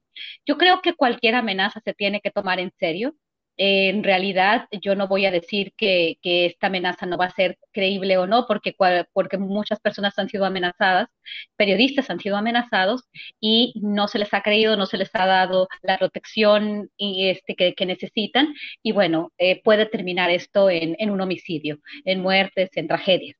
Entonces, todo debe tomarse muy, con, muchísimo cuidado y debe tomarse seriamente, se deben hacer investigaciones, se debe dar protección a periodistas. ¿Qué significa esto? Significa que realmente ahora hay más control por parte del crimen organizado, porque ahora ellos pueden ejercer eh, terror, pueden, son grupos cuasi terroristas, pues yo no lo sé porque también el cártel Jalisco Nueva Generación en particular ha utilizado o se han utilizado este tipo de imágenes que a veces me parecen increíbles, ¿no? Este tipo de supuestamente armamento, eh, coches militares y, una serie de elementos que también nos hacen pensar en lo que son las, denominadas operaciones psicológicas. ¿Qué tan, ¿Qué tan creíble podemos pensar en esto. Estamos hablando realmente de un grupo que controla una parte muy importante del territorio, estamos hablando de otro tipo de fuerzas o estamos hablando también de cuestiones más bien políticas. Yo creo que hay que, este, hay que tomar esto muy en serio, hay que pues obviamente solidarizarnos con aquellos que reciben amenazas, definitivamente. El beneficio de la duda siempre se debe dar en estos casos y no, no, son, no, no, no va a ser ni el primero ni el último caso, pero sí hay que tener mucho cuidado de sacar conclusiones anticipadas cuando, cuando también esta, esta aparición del cartel Jalisco Nueva Generación, que empieza eh, de la mano de los de un grupo de la delincuencia organizada, del cartel del milenio, de, de, de la mano de, de los marinos también quizás en operaciones eh, paramilitares para, eh, para contrarrestar a los Zetas y empiezan de pronto por la protección también política durante el sexenio de Enrique Peña Nieto a, dominar supuestamente las plazas de narcotráfico en el Pacífico. Hay que tener un poco de cuidado también para, al entender quién es este grupo, ¿no? Porque ahora se dice mucho que el cartel Jalisco Nueva Generación está en todas partes del país haciendo cualquier tipo de negocio. ¿Qué tanto es cierto? Pues es, eh, no, no hay muchas evidencias claras. Creo que nos falta mucha investigación criminal en este país de nuevo. El papel de la fiscalía. Papel de la fiscalía, no tenemos información y no, no estoy muy segura cuál es la capacidad de estos grupos.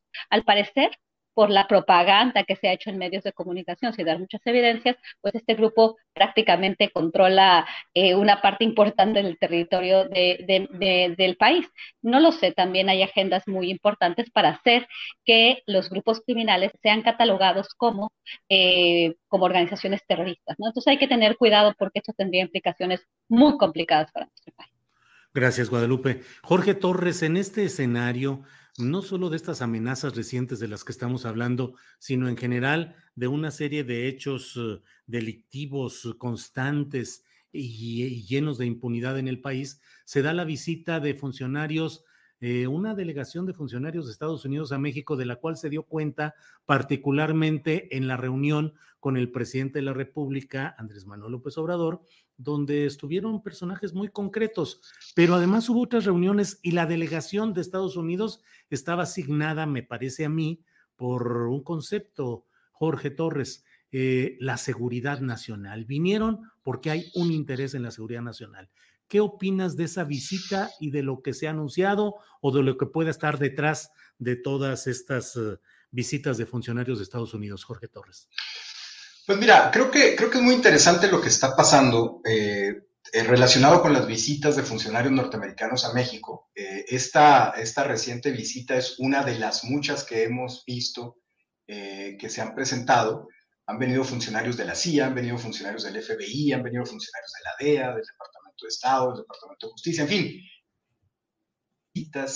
eh, que, en donde a mí me parece interesante, eh, ahondando en lo que dice Guadalupe Correa, en donde coincido plenamente, relacionado con estos grupos que de pronto también hemos visto muy activos, ejerciendo violencia en algunas zonas, pero también ejerciendo algunos actos que a mí me parecen inéditos, como es el caso de una amenaza directa a un periodista.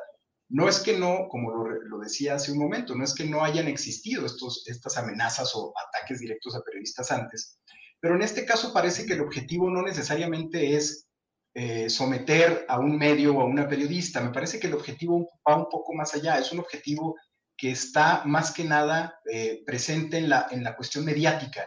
Ellos, eh, en este caso, este grupo en particular, lo que, lo que me da la impresión que quiere es precisamente eh, infundir una especie de terror, una especie de miedo, una especie de subir la, la mira, como tú lo decías, pero más que nada para llegar a los medios de comunicación y desde ahí generar reacciones, ya sea del gobierno mexicano en este caso, ya sea de la autoridad eh, federal, de, la, de, la, de la autoridad militar me parece que puede tener relación lo que estamos viviendo, eh, el contexto de la violencia que se ha venido creciendo con las visitas de los Estados Unidos. Este gobierno ha estado sometido a una presión muy fuerte para volver a esta narrativa, por un lado, del combate al crimen organizado, de la guerra al narcotráfico, y por otro lado se han enfrentado con una política eh, eh, del presidente López Obrador, precisamente de no someter la seguridad nacional a esta dinámica de enviar a cazar capos y de enviar a comandos especializados, a cazar narcotraficantes, en fin. Me parece que hay una presión eh, que se presenta por diferentes niveles. Por un lado, la política de parte del gobierno norteamericano que quisiera entrar otra vez en esa dinámica, me parece a mí. Y estas visitas creo que son parte de esa agenda que el gobierno norteamericano tiene para incentivar de nueva cuenta este combate al crimen organizado dentro de la frontera en México, además de su propia agenda migratoria, que por supuesto está sobre la mesa. Pero me parece que tiene, hay dos agendas, la agenda oscura, la agenda que de pronto vemos con estas amenazas y con este, con este despliegue de violencia o de terror, y esa agenda también de los propios norteamericanos que no cesan eh, en, tratar de meter al gobierno mexicano en, en, la guerra de nuevo contra el crimen organizado. Eh, eso es lo que yo veo, Julio. Eh, habría que ahondar, por supuesto, mucho, habría que dar muchos más detalles, pero yo estoy viendo esta, esta, esta narrativa, tratando de imponer otra vez esta narrativa. Gracias, Jorge Torres. Ricardo Ravelo, ¿cómo ves este tema? Nos es imposible saber realmente a qué vino esta amplia delegación de Estados Unidos, tan centrada en asuntos de seguridad nacional, pero bueno, pues hay indicios y hay datos y hay contexto. ¿Qué te parece la visita y qué podríamos suponer que podría estarse dando con esta visita, Ricardo Ravelo? When you're ready to pop the question, the last thing you want to do is second guess the ring. At BlueNile.com, you can design a one-of-a-kind ring with the ease and convenience of shopping online. Choose your diamond and setting. When you find the one, you'll get it delivered right to your door. Go to Bluenile.com and use promo code LISTEN to get $50 off your purchase of $500 or more. That's code LISTEN at Bluenile.com for $50 off your purchase. Bluenile.com code LISTEN. Hey, it's Danny Pellegrino from Everything Iconic. Ready to upgrade your style game without blowing your budget? Check out Quince. They've got all the good stuff shirts and polos, activewear, and fine leather goods, all at 50 to 80% less than other high end brands. And the best part? They're all about safe, ethical, and responsible manufacturing. Get that luxury vibe without the luxury price tag. Hit up quince.com slash upgrade for free shipping and 365 day returns on your next order. That's quince.com slash upgrade. Mira, eh, yo creo que, que, en efecto tienen una preocupación eh, cada vez más eh, acentuada los norteamericanos, precisamente por lo que está pasando en el territorio porque a tres años de distancia casi del gobierno actual no vemos resultados en el tema de la seguridad pública. Vemos una violencia fuera de control que les impacta mucho su frontera y creo que en efecto eh, ellos están tratando de que el gobierno mexicano replantee su política anticrimen justamente por la falta de resultados. Esto me parece que no está a discusión no hay resultados y esto preocupa a los norteamericanos. Y a, eso en parte obedece, desde mi punto de vista, la visita que ha hecho esta delegación, aunque el gobierno mexicano ha sido un poco parco en dar información sobre los temas, es decir, son muy ambiguos, generales, ¿no? Que vinieron a ver el tema de la pandemia, que eh, analizar la reapertura de la frontera México-Estados Unidos, que haber un tema de inversión, pero me parece que para, para esta cuestión tan general, pues no se necesita una visita, ¿no? Es decir, si hay una visita es porque hay temas de fondo, un tema toral delicado que se llama la violencia, el tráfico de drogas hacia Estados Unidos, que ha sido una de las preocupaciones no de ahora, sino desde la administración anterior, eh, no, nunca estuvieron de acuerdo los norteamericanos con la política de abrazos y no balazos, ni con esta, este planteamiento de atender las causas de las que tanto ha hecho énfasis el presidente. Pero mm, a la vuelta de, de, tres años que ya se cumplen de este gobierno este, próximamente, eh, creo que que se está, se está analizando realmente el contexto de la violencia, de la inseguridad y, y el presidente mismo ha dicho, bueno, si, si, si no pacificamos el territorio, pues casi, casi la 4T será un fracaso.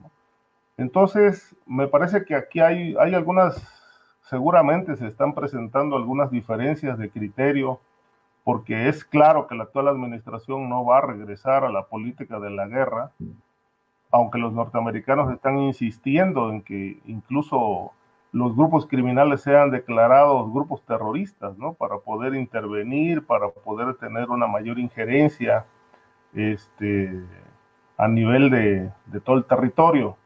Este, pero aquí me parece que creo que se ha hecho hasta cierto punto una, una buena defensa de lo que llaman la soberanía, porque pues no se está cediendo a estas presiones, ¿no? Sino los norteamericanos deben entender que el tema de la guerra ya tuvo su oportunidad y resultó un fiasco con Felipe Calderón.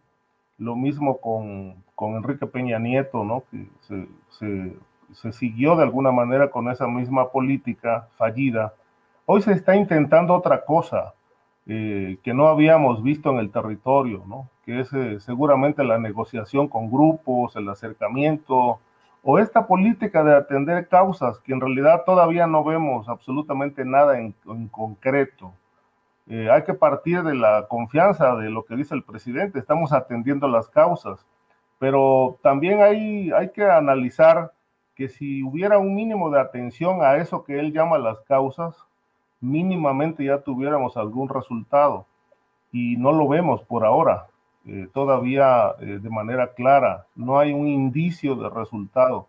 Entonces creo que esto esto pone el, tema en, un nivel de discusión pues, muy interesante, finalmente cómo se va a definir una política anticrimen eficaz, este, se va a regresar al tema de la guerra, eh, habrá acciones ya del Estado frente a esta, esta criminalidad desatada, o bien se hará un, proyecto mixto, es decir, habría que, como dice Jorge, ahondar un poco en en, qué sí están de acuerdo los dos gobiernos y qué es lo que debe cambiarse para que realmente el territorio vaya entrando en una etapa de, pacificación. Muy bien, Ricardo, muchas gracias.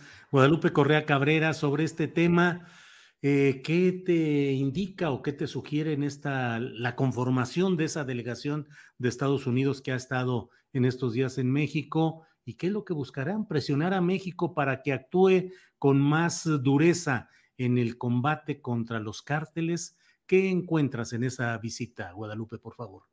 Bueno, también esta visita en particular tiene que ver con la ratificación del nuevo embajador de los Estados Unidos en México, Kenneth Lee Salazar. Eso es muy importante y podríamos también hablar un poco de la, de la persona del personaje y cómo Estados Unidos va a llevar la agenda eh, bilateral con México, que es una agenda muy compleja. Definitivamente, eh, los, la, cabeza del Departamento de Seguridad Interior eh, y, y, todo el aparato de seguridad, bueno, los, la, la, representación del aparato de seguridad de Estados Unidos, vienen aquí, ¿no? Para, para de alguna forma reunirse con las autoridades mexicanas, con los cuerpos diplomáticos y para también hablar con quien va a ser el interlocutor entre el gobierno estadounidense y el gobierno mexicano, que es Ken Salazar.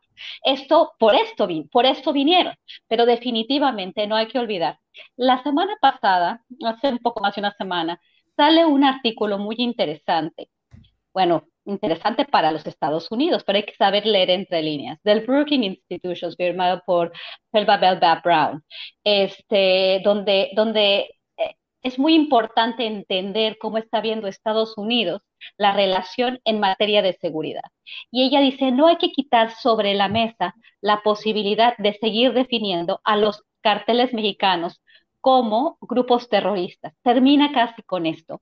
Eh, planteando una situación en la cual México está pues realmente no está resolviendo sus problemas. Y como bien dice Ricardo, como también retomando un poco lo que dice también Jorge, este, ellos continúan con esta misma visión, con esta misma forma de presión hacia México eh, con el tema del terrorismo de alguna forma, pero también con el tema de la guerra, como dice Ricardo. Definitivamente esto es lo que quieren. Y cuando vemos estos think tanks como el Brookings Institution, el CSIS, obviamente podemos ver hacia dónde van, cuál es realmente la política que quiere tener Estados Unidos con México. Y es lo mismo que antes, pero presionando. Y ahora no estamos hablando simplemente de una administración republicana o de los tejanos que siempre han pedido esta, esta denominación. Estamos hablando de un think tank bipartidista donde realmente se ve la posición y muy probablemente la presión va a seguir en este sentido. Creo que en, esto tenemos que ser muy cuidadosos, por eso, por eso mismo digo, esta aparición de estos actores, eh, de alguna forma, eh, propaganda paramilitar para justificar un tipo de acción. Nosotros también tenemos que entender que la falta de resultados en materia de seguridad es clara. No, hay que, no podemos decir que no. La estrategia de abrazos, no balazos, sonaba muy racional en el contexto de la guerra, que fue un total fracaso. Con Felipe Calderón, realmente México este, incrementó sus niveles de, los, los, números de homicidios, fue un verdadero, ha sido un verdadero desastre y lo estamos viviendo ahora, pero también la estrategia de abrazos y no balazos parece no estar dando resultados. Entonces, eh, va, a ser un, va a ser un periodo complejo, porque además Ken Salazar y todo su equipo es un, es un equipo que, que va a saber hacer el cabildeo y van a, van a por un lado, eh, van a tratar de, de, ser amistosos en el, en el tema de la migración para que México siga protegiendo la frontera sur, por el otro lado, ejercer una cierta presión sin cambiar ninguna de sus posiciones. Yo realmente los invito a leer esta pieza del Brookings Institution porque aquí dice perfectamente lo que quiere Estados Unidos en materia de seguridad, este, también con esta actitud siempre de alguna forma condescendiente, pero, a la, pero también con la mano dura de, del país que, que las tiene, que, que, tiene todas las formas de ganar y el país más débil, ¿no? Es, es, es, es verdaderamente eh, interesante, si, por decirlo menos, porque realmente si lo leemos bien, aquí se ve lo que es el imperialismo y cómo, cómo, cómo escriben lo que, lo que quieren hacer. Eso por otro lado, y el tema energético que es fundamental. Ken Salazar viene a ver la agenda y a presionar también con el tema de las energías renovables, pero eso podemos hablarlo después. Muchas gracias. A ti, Guadalupe, muchas gracias. Jorge Torres, ¿cómo ves eh, la personalidad y el significado de la llegada de este personaje, Kenneth Ken Salazar, eh, como embajador de Estados Unidos en México? ¿Qué te sugiere que puede significar? ¿Cómo ves este tema, Jorge? Pues mira, digo, es un funcionario, eh, fue funcionario con, Obama, él viene de, por ahí. Me parece que es parte de esta de esta dinámica, sobre todo en, términos de, protección de la frontera ante, los, ante la migración, viene, pues, viene, viene a, gestionar esa, esa, agenda de los Estados Unidos. Yo, yo, ahí, en el caso de lo que decía Guadalupe Correa, relacionado con cómo los norteamericanos han estado tratando de manera reiterada de meter a los grupos de narcotraficantes o a los grupos de crimen organizado como grupos terroristas, que ya implica una dinámica más activa y más directa de parte de, las, de la autoridad militar y civil de los Estados Unidos en territorio mexicano, yo, yo lo veo muy complejo en, en, en este sentido. A mí me parece que este funcionario que viene a ser el interlocutor precisamente entre los intereses mexicanos y la, lo que los estadounidenses, en el caso del gobierno de Biden, quieren, me parece que va, a tener una relación compleja porque México no va a aceptar, por supuesto, que, a los grupos del crimen organizado les den ese estatus por las implicaciones que tiene. Me parece que va a haber una, una pelea diplomática interesante donde México va a poner, por un lado, la carta fuerte que tiene, que es la protección de la frontera sur de los Estados Unidos eh, y la frontera sur mexicana, por supuesto para controlar la migración como lo ha venido haciendo, es decir, se ha convertido en la policía de los Estados Unidos en el tema migratorio. Es un tema que a Biden le preocupa muchísimo y que no, por supuesto, no van a permitir que México suelte esa, esa agenda.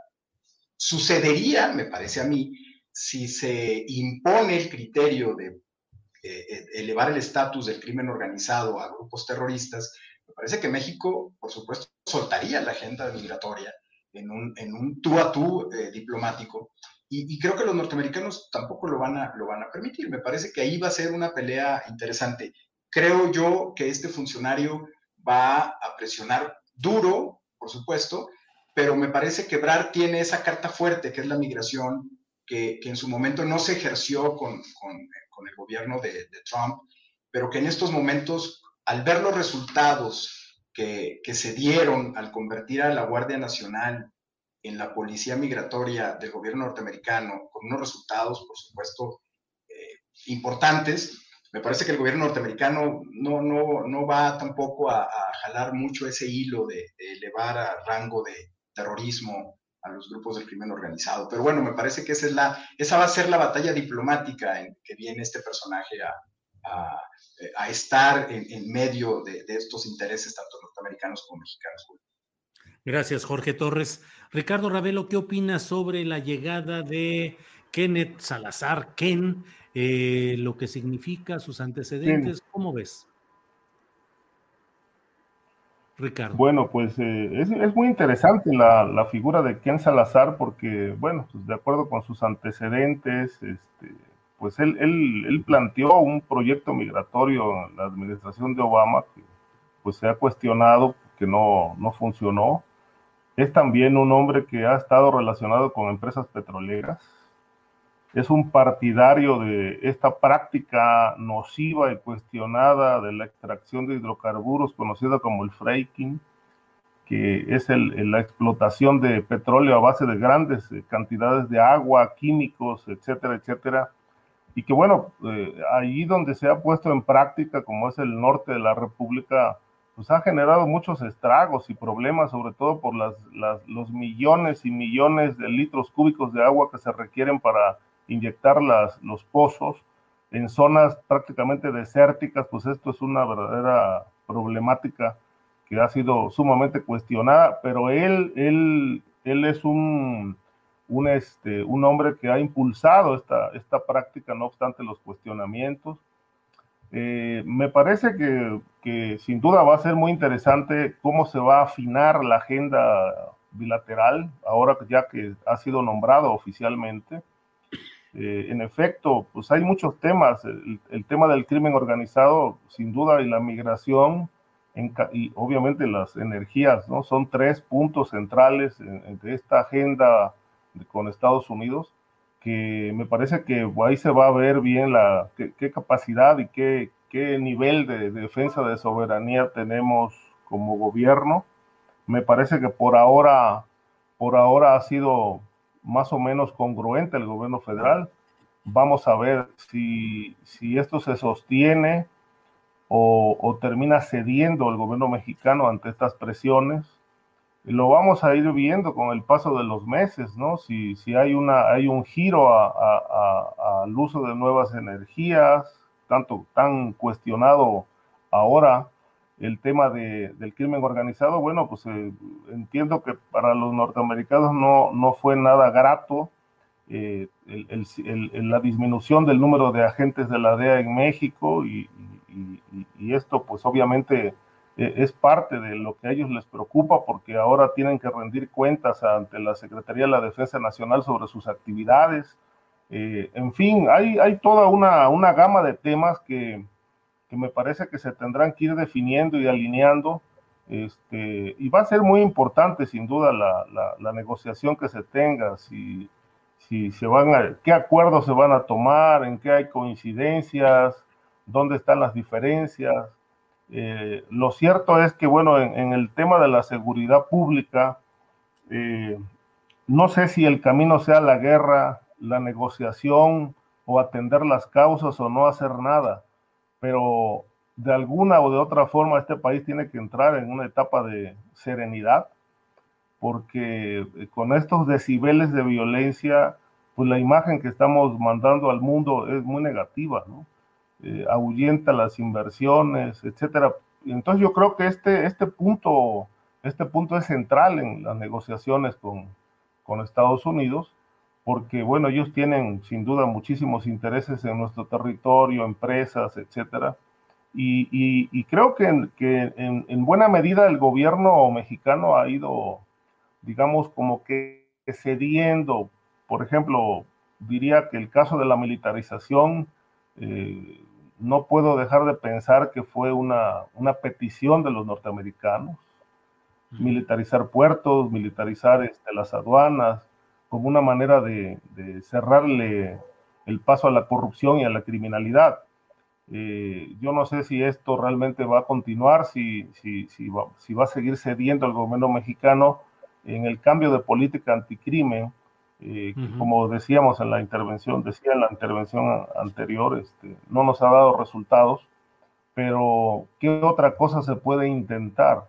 Es decir, la agenda norteamericana, como bien decía Guadalupe, es este, eh, echar al ejército a las calles y enfrentar a los grupos criminales, así como pasó con Felipe Calderón, sin ningún resultado, porque hoy a la vuelta de, de 12 años nos seguimos preguntando qué fue lo que realmente combatieron en ese sexenio, ¿no? Al contrario, creo que lo que hoy, hoy más que nunca lo que está aflorando es, es que más allá de combates, lo que realmente hubo fue un, amplio contubernio con la delincuencia. Este, Entonces, eh, eh, la llegada de Ken Salazar eh, creo que va a poner sobre la mesa todos estos temas y, esperemos que sea para bien de, México y, obviamente también de Estados Unidos, porque si le va bien a uno, le va bien al otro. Muy bien, Ricardo Ravelo, muchas gracias. Guadalupe Correa Cabrera, ahora sí, hablar por favor de Ken, Kenneth Salazar, eh, que él dice que su familia no cruzó a Estados Unidos, que la frontera fue la que cruzó y que eh, él es de una creo que la quinta generación, 1850, 1860, es un embajador de los dos o tres que ha habido con relaciones familiares con México, Julián Nava, eh, John Gavin y el más reciente, Tony Garza. Así es. Exactamente. Exactamente. Sí, adelante. Sí, sí, sí. Creo que, yo creo que hay que analizar bastante bien la trayectoria de Ken Salazar. No necesariamente, yo creo que es una persona extremadamente bien preparada. Además, vamos a leer cuáles son sus antecedentes. Él no es una persona del cuerpo diplomático estadounidense, no es un diplomático, pero ha sido. Él fue eh, fiscal general del estado de Colorado, senador representando al estado de Colorado, también fue ministro del Interior durante la este, la presidencia, el, primer periodo de la presidencia de Barack Obama. ¿Y qué hacía como ministro del Interior? Pues gestionaba todos los recursos estratégicos de los Estados Unidos, los parques nacionales y la relación con los pueblos indígenas. Muy importante. Esto que estoy diciendo es muy importante. No es, eh, no es una sorpresa porque Kenneth Salazar en este momento está eh, siendo el, el embajador de Estados Unidos en México. Además, después de terminar, fue un cabildero, él realmente fue un, socio de una compañía de, de, cabildeo muy importante, una compañía de lobby muy importante que tiene que ver con los intereses de las, de las energías no renovables. El tema del fracking, como bien dice Ricardo, él fue promotor, pero bueno, en Estados Unidos muchos fueron promotores del fracking durante la, la presidencia de, de Barack Obama, Hillary Clinton, su equipo, todo, todo era, estaba todo planeado para que se hiciera fracking, ¿no? Pero ahorita el plan y la, el plan estratégico de los Estados Unidos tiene que ver con una combinación entre energías renovables y no renovables, porque al final los grupos de poder, también uno de los más importantes, junto con las compañías farmacéuticas, con las compañías productoras de armas, es este, pues son las compañías de energía. Y viene Ken Salazar a representar también el interés nacional de los Estados Unidos, básicamente la agenda de energía, y a ser obviamente una persona que ha generado muchos consensos, no es percibido como un enemigo de ningún lado. Este, si ven la ratificación fue unánime, él también cuando fue reelegido como en, el estado de, de, Colorado, es un hombre que teje consensos, es un hombre que, que no habla mucho, que no come tacos, que no, que no habla en el Twitter, no es, es, es un hombre muy serio, es un, es un hombre que trabaja. Entonces hay que ver a qué es lo que viene a ser. La agenda migratoria sí la va a seguir quizás llevando la vicepresidenta, porque no es un tema que va a llevar Ken Salazar, es un tema hemisférico. Entonces, tienen que vincular Estados Unidos a su vicepresidenta o a la persona que, porque no ha sido muy, muy hábil la vicepresidenta en, en, en lidiar con este tema, pero la cuestión migratoria estadounidense se va a ver desde desde el gobierno federal y obviamente que en Salazar va a ser va, a ser ese vínculo, ¿no? Por eso las visitas de esta forma. Entonces realmente eh, se va a ejercer una cierta presión, pero no van a haber muchas sorpresas. ¿Por qué? Porque Ken Salazar es una persona cercana a Biden, estuvo en el Senado cuando estuvo Biden en algunos años y es una persona cercana, puede agarrar el teléfono y le, puede llamar a Biden, ¿no? Este, se ve que la, que, que la relación con México es importante para Estados Unidos porque están realmente muy serios en ¿no? Pero creo que la cuestión de la energía, la presión que van a ejercer sobre el gobierno mexicano en materia de energía quizás es la más importante para Estados Unidos, porque el tema migratorio, el tema de seguridad, la mano blanca, la mano dura, al final mm, muy probablemente la van a manejar bien. El canciller, pues, ha sido pues también es pues el canciller mexicano ha, sabido acatar los designios del gobierno de Estados Unidos. Eso pasó con Donald Trump, pasó cuando mandan a la Guardia Nacional al sur, se entiende, el oso y el puercoespín, eh, pues es una persona preparada, pero no creo que tan preparada como Kenneth Salazar. Hay que tener mucho cuidado, hay que tener mucho cuidado en el tema de la energía y, y es donde tenemos que enfocarnos, ¿no? Eh, Ken Salazar conoce muy bien los intereses estratégicos de los Estados Unidos y no sé, eh, en, en México también se tienen intereses estratégicos estratégicos y se tiene un interés nacional, el gobierno de Andrés Manuel López Obrador ha establecido sus prioridades y no sé qué tan eh, vinculadas estén a las prioridades de los Estados Unidos, que es esta reestructuración de todo el sector energético para también dominar la producción de las energías no renovables, que implica tener el control de todos los procesos de producción de energía este, las renovables y no renovables. Todas estas compañías de energía no es que son las verdes contra las, las de energías no renovables, las, las, las, las sucias contra las limpias. Es lo mismo.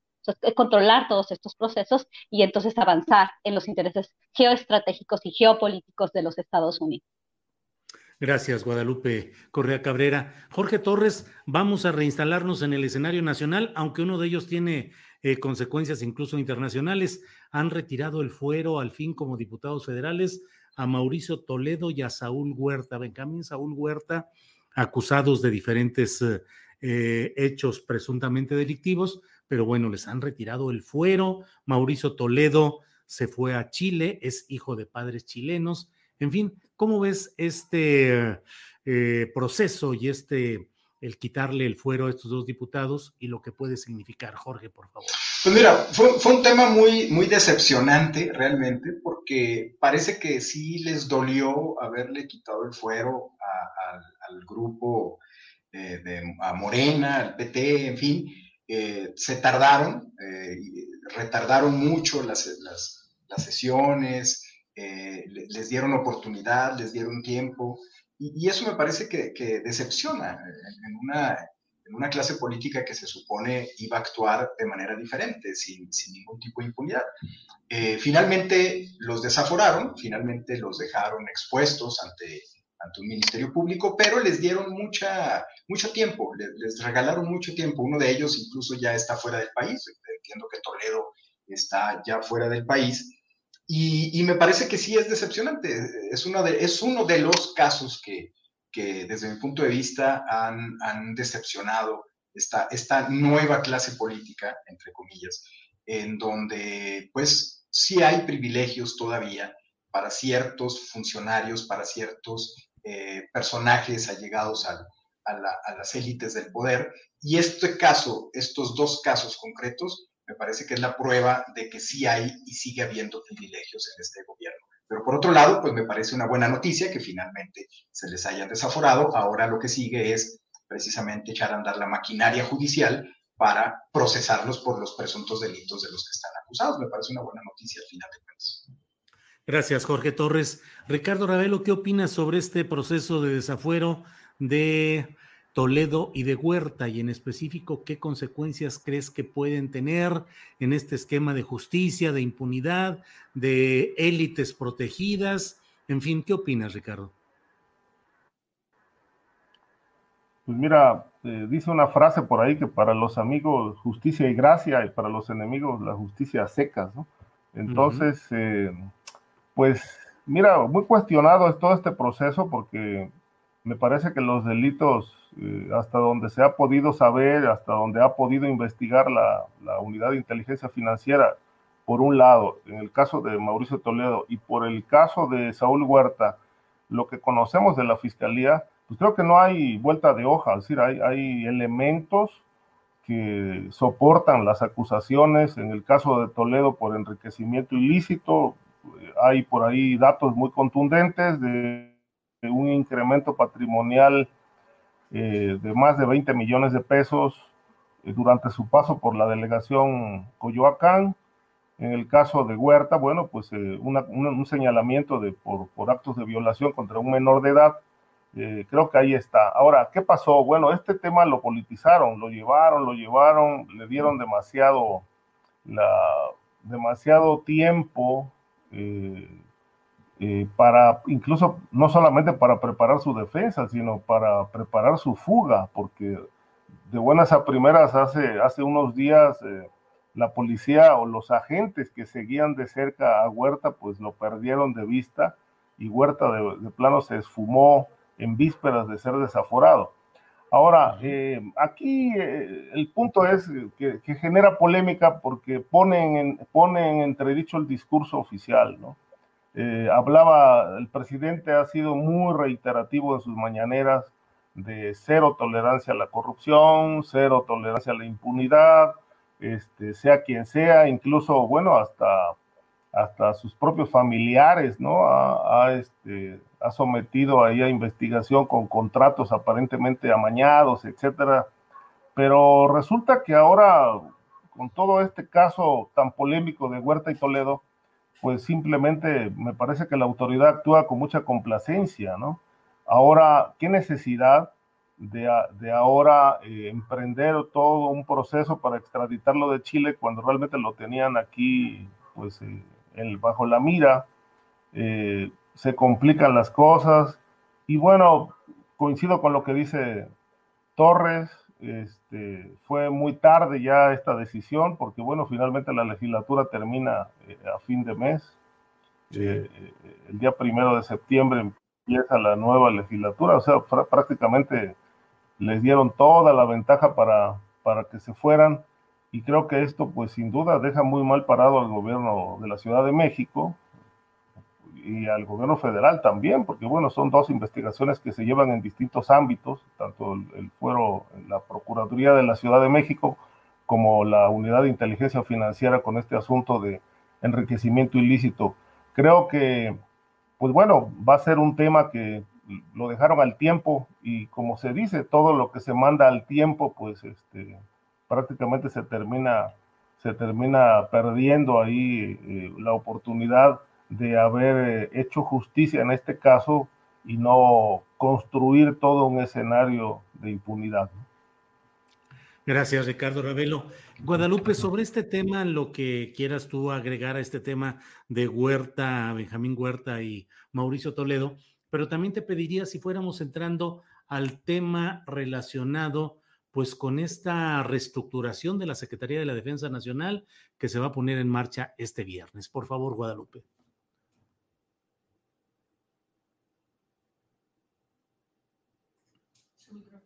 Tu micrófono. Tu micrófono. claro, perdón. Eh, bueno, eh, con, el, con respecto al tema de Saúl Huerta y Mauricio Toledo, no existe mucho que pueda añadir, eh, coincido con lo que dicen mis colegas Jorge Torres y Ricardo Ravelo, este, la, la, tardanza en, celebro que haya sucedido finalmente que les quitaran el fuero, eh, a veces pensaba que no iba a pasar, en realmente esta cuestión del privilegio de, las, de, de, la clase política dominante en el país, bueno, se da y eso pues causa decepción. En eso coincido totalmente con Jorge, también con, con Ricardo en este sentido de que, bueno, eh, a, uno incluso, el caso de Mauricio Toledo, se le dio tiempo para que se fuera a Chile, ¿no? Cuando era evidente el, enriquecimiento ilícito, y esto nos habla también de, la, de, la, de la velocidad de los procesos, cómo se deberían seguir. Independientemente de eso, solamente lo único que tengo que agregar es este, la utilización muchas veces política de este tipo de cuestiones, ¿no? Por ejemplo, como el Partido del Trabajo quiere, de alguna forma, como lo hicieron también con el caso de Francisco Javier García Cabeza de Vaca, ¿no? La, la, fracción este, en el Congreso local del PAN, o sea, que porque realmente no, no, no, no hay justicia, todo se quiere hacer político, quiere haber eh, víctimas de un sistema político cuando estamos viendo que es una cuestión de justicia, que es una cuestión de, de, de, una, eh, que no, o sea, no es político, es, debió haberse de manera, se debió hacer este, anteriormente. Entonces, bueno, no tengo mucho que, aportar con ese sentido. El tema de la reestructuración de la Secretaría de la Defensa Nacional es un tema muchísimo más complicado. Eh, va a estar en dos fases.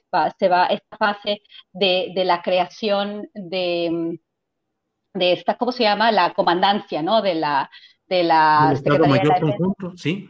Exactamente, la comandancia y después se va a integrar la, la Guardia Nacional.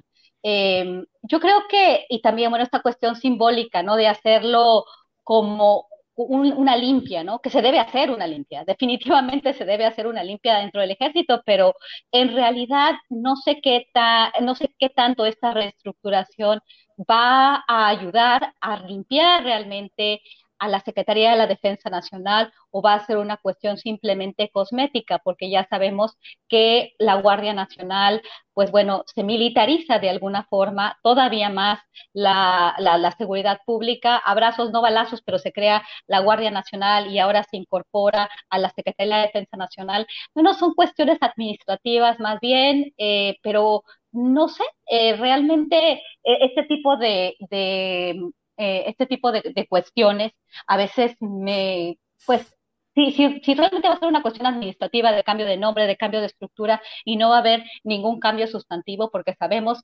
que en la Secretaría de la Defensa Nacional, en las Fuerzas Armadas, ha habido abusos de todos sentidos, corrupción, vínculos con la delincuencia organizada, lo vimos con el caso de Salvador Cienfuegos, lo hemos visto eh, con el caso, por ejemplo, de la banda perimetral del, del de la Ciudad de México, y en, en, muchos sentidos esto es lo que se tendría que cambiar. En realidad no tengo mucho que decir porque tendríamos que ver cómo las Fuerzas Armadas van a, van a operar en, en el futuro eh, con mayor transparencia, eh, menos abusos, menos desapariciones forzadas, que eso es realmente lo que nos interesa, ¿no? Y el tema de la Guardia Nacional no tenemos mucho que decir porque se decidió, porque no había Policía Federal, por muchas cuestiones, y bueno, eh, el papel de la Guardia Nacional, el pero el, de alguna forma este plan no existe, eh, insisto, un plan de Estado, pero vamos a ver cómo, cómo funciona esto. Gracias, Guadalupe Correa Cabrera.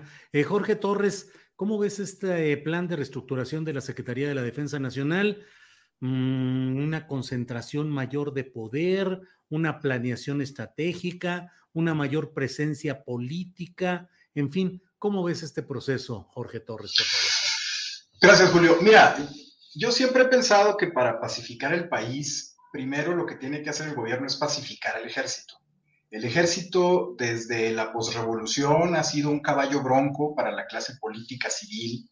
Y una cosa es que hayan estado las últimas décadas, eh, pues, eh, digamos, ejerciendo la autoridad que, que les permiten los civiles, el ejército está conformado de facciones militares que de alguna manera actúan de, manera, de, forma muy autónoma en sus regiones. Tienen, tienen una actuación eh, regional a partir de, de esta división de zonas, de regiones militares, en donde no necesariamente hay una autoridad homogénea. Eh, hay un Estado mayor eh, desde la Defensa Nacional, hay un secretario de la Defensa, hay un oficial mayor que ejerce presupuestos, pero cuando estos presupuestos llegan a las zonas y a las regiones militares, son los generales de zona y, de región los que ejercen ese presupuesto, los que llevan a cabo la relación con las autoridades estatales y, lo más importante aquí, los que entablan comunicación directa y relación directa con los grupos del crimen organizado. Yo, yo esperaría siempre en temas militares siempre termina siendo muy ambiguo cuál es la participación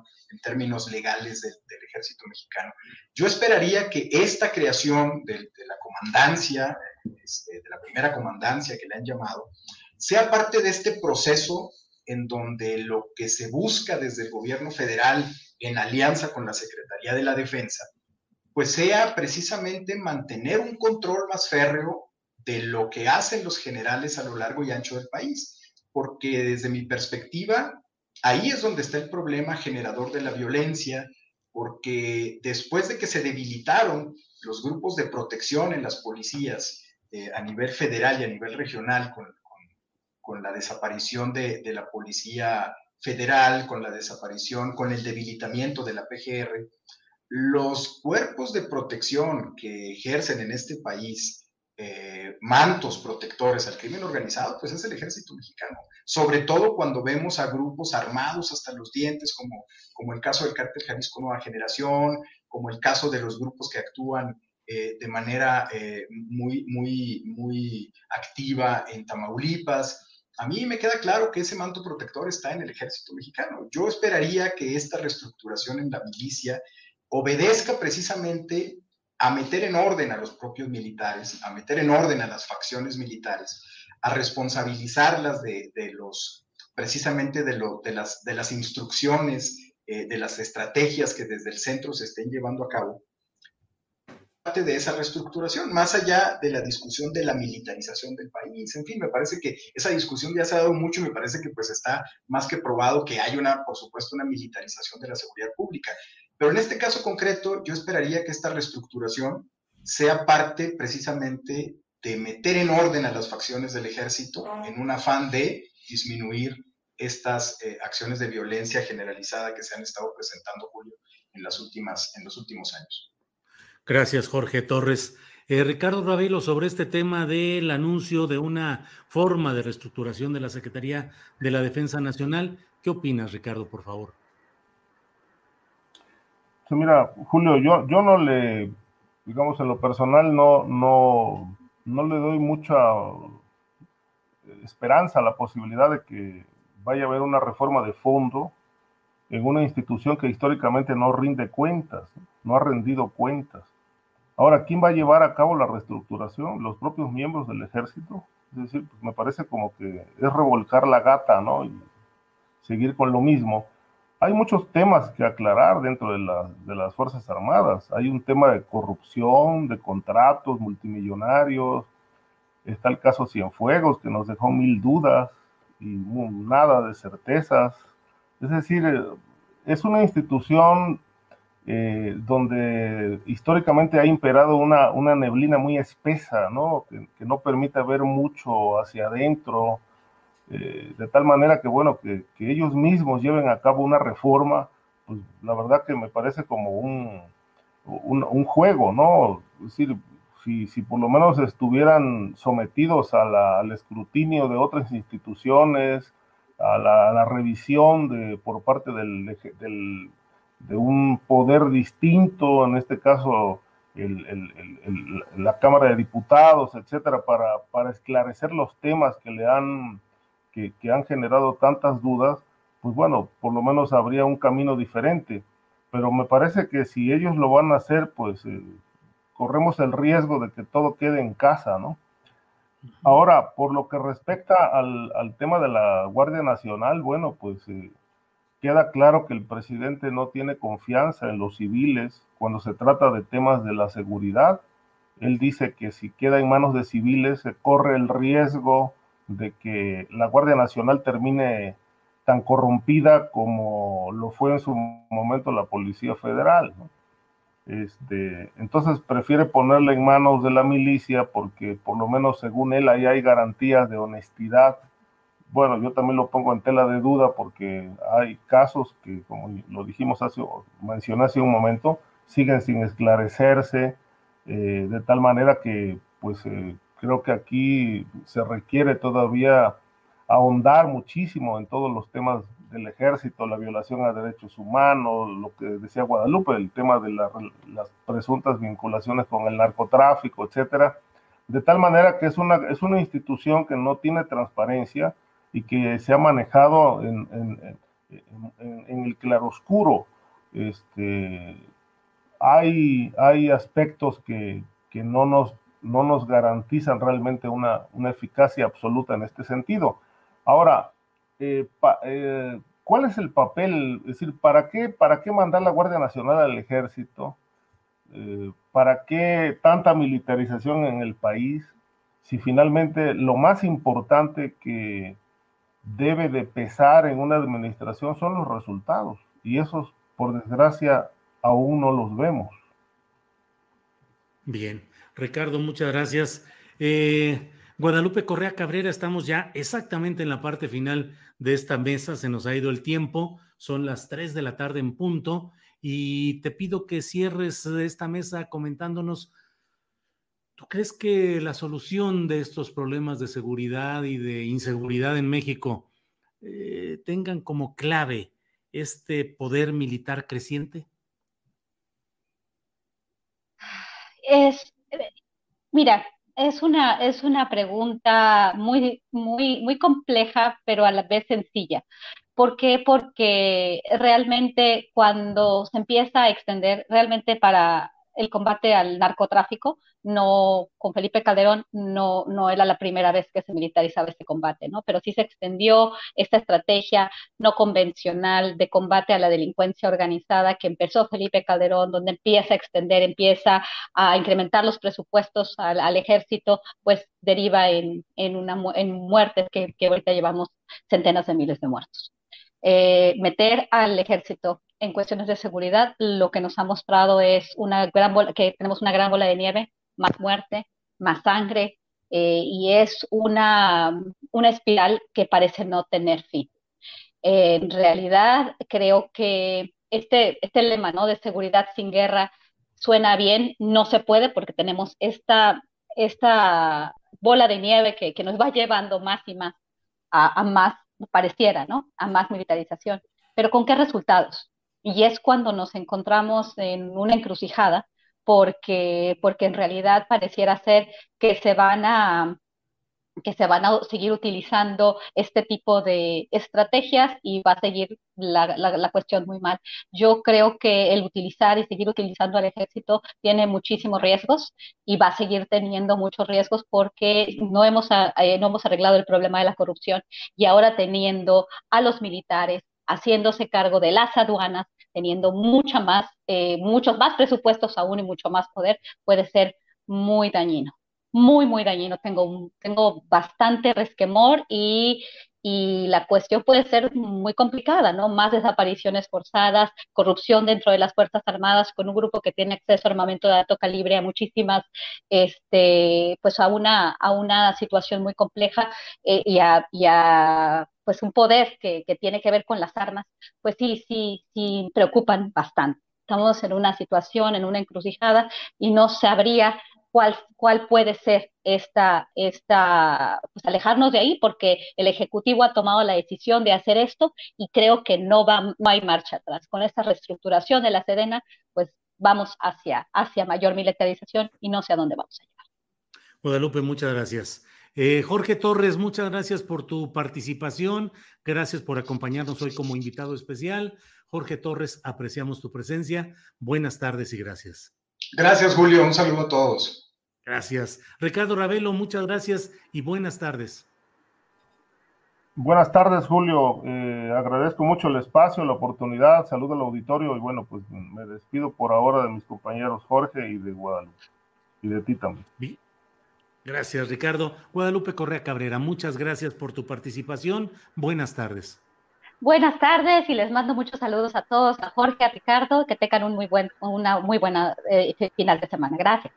Muchas gracias. Bueno, pues esta ha sido la mesa de seguridad del jueves 12 de agosto de 2021 y no se vaya porque tenemos a continuación una muy interesante entrevista. Vamos a hablar con la doctora Leticia Calderón Chelius. Ella es investigadora del Instituto de Investigaciones José María Luis Mora. Vamos a hablar, se va a hacer un análisis de la visita a México de Alejandro Mayorkas, el secretario de Seguridad Nacional de Estados Unidos. Eh, no sé si me voy directo a esto o vamos a un, ya, ya vamos, vamos directo en lo que se ajustan aquí las cosas para poder entrar con la doctora Leticia Calderón Chelius. Leticia, Buenas tardes. ¿Qué tal, Julio? Un gusto. Buenas tardes y un saludo también a mis colegas que acaban de irse, muy, muy queridos. Muchas gracias. Leticia, muchas gracias. Pues sí, estamos hilando temas, algo de esto ya lo platicamos en la, en la mesa de seguridad, pero no específicamente el tema eh, de lo que significa esta presencia del secretario de Seguridad Nacional de Estados Unidos, Alejandro Mayorkas. Sobre esto, ¿qué nos dices, Leticia, por favor? Mira, yo veo muchas coordenadas que yo creo que es muy interesante porque por un lado la parte positiva, bueno, obviamente una reunión de altísimo nivel, se han mantenido los contactos directos, ¿no? Les tenemos a, la Secretaría de Relaciones Exteriores trabajando arduamente manteniendo nuestros contactos, las llamadas de la vicepresidenta con, con nuestro presidente, es decir, algo que va fluyendo mientras acá también van pasando varias cosas.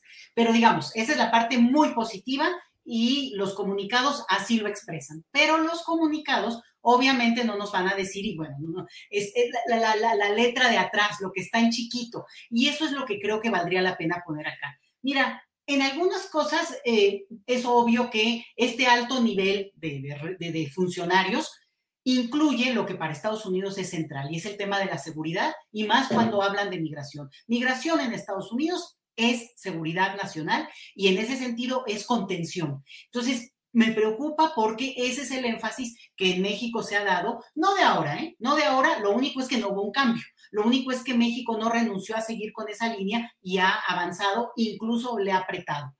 Se entiende por la disputa político-electoral estadounidense, entiendo yo muy claramente, y creo que ya lo hemos hablado en alguna otra ocasión, el hecho de que para los estadounidenses, sobre todo los demócratas, pues es obvio que, que la gente en la frontera es un anuncio para que los republicanos les echen en cara su incapacidad de contener la migración y todo este discurso.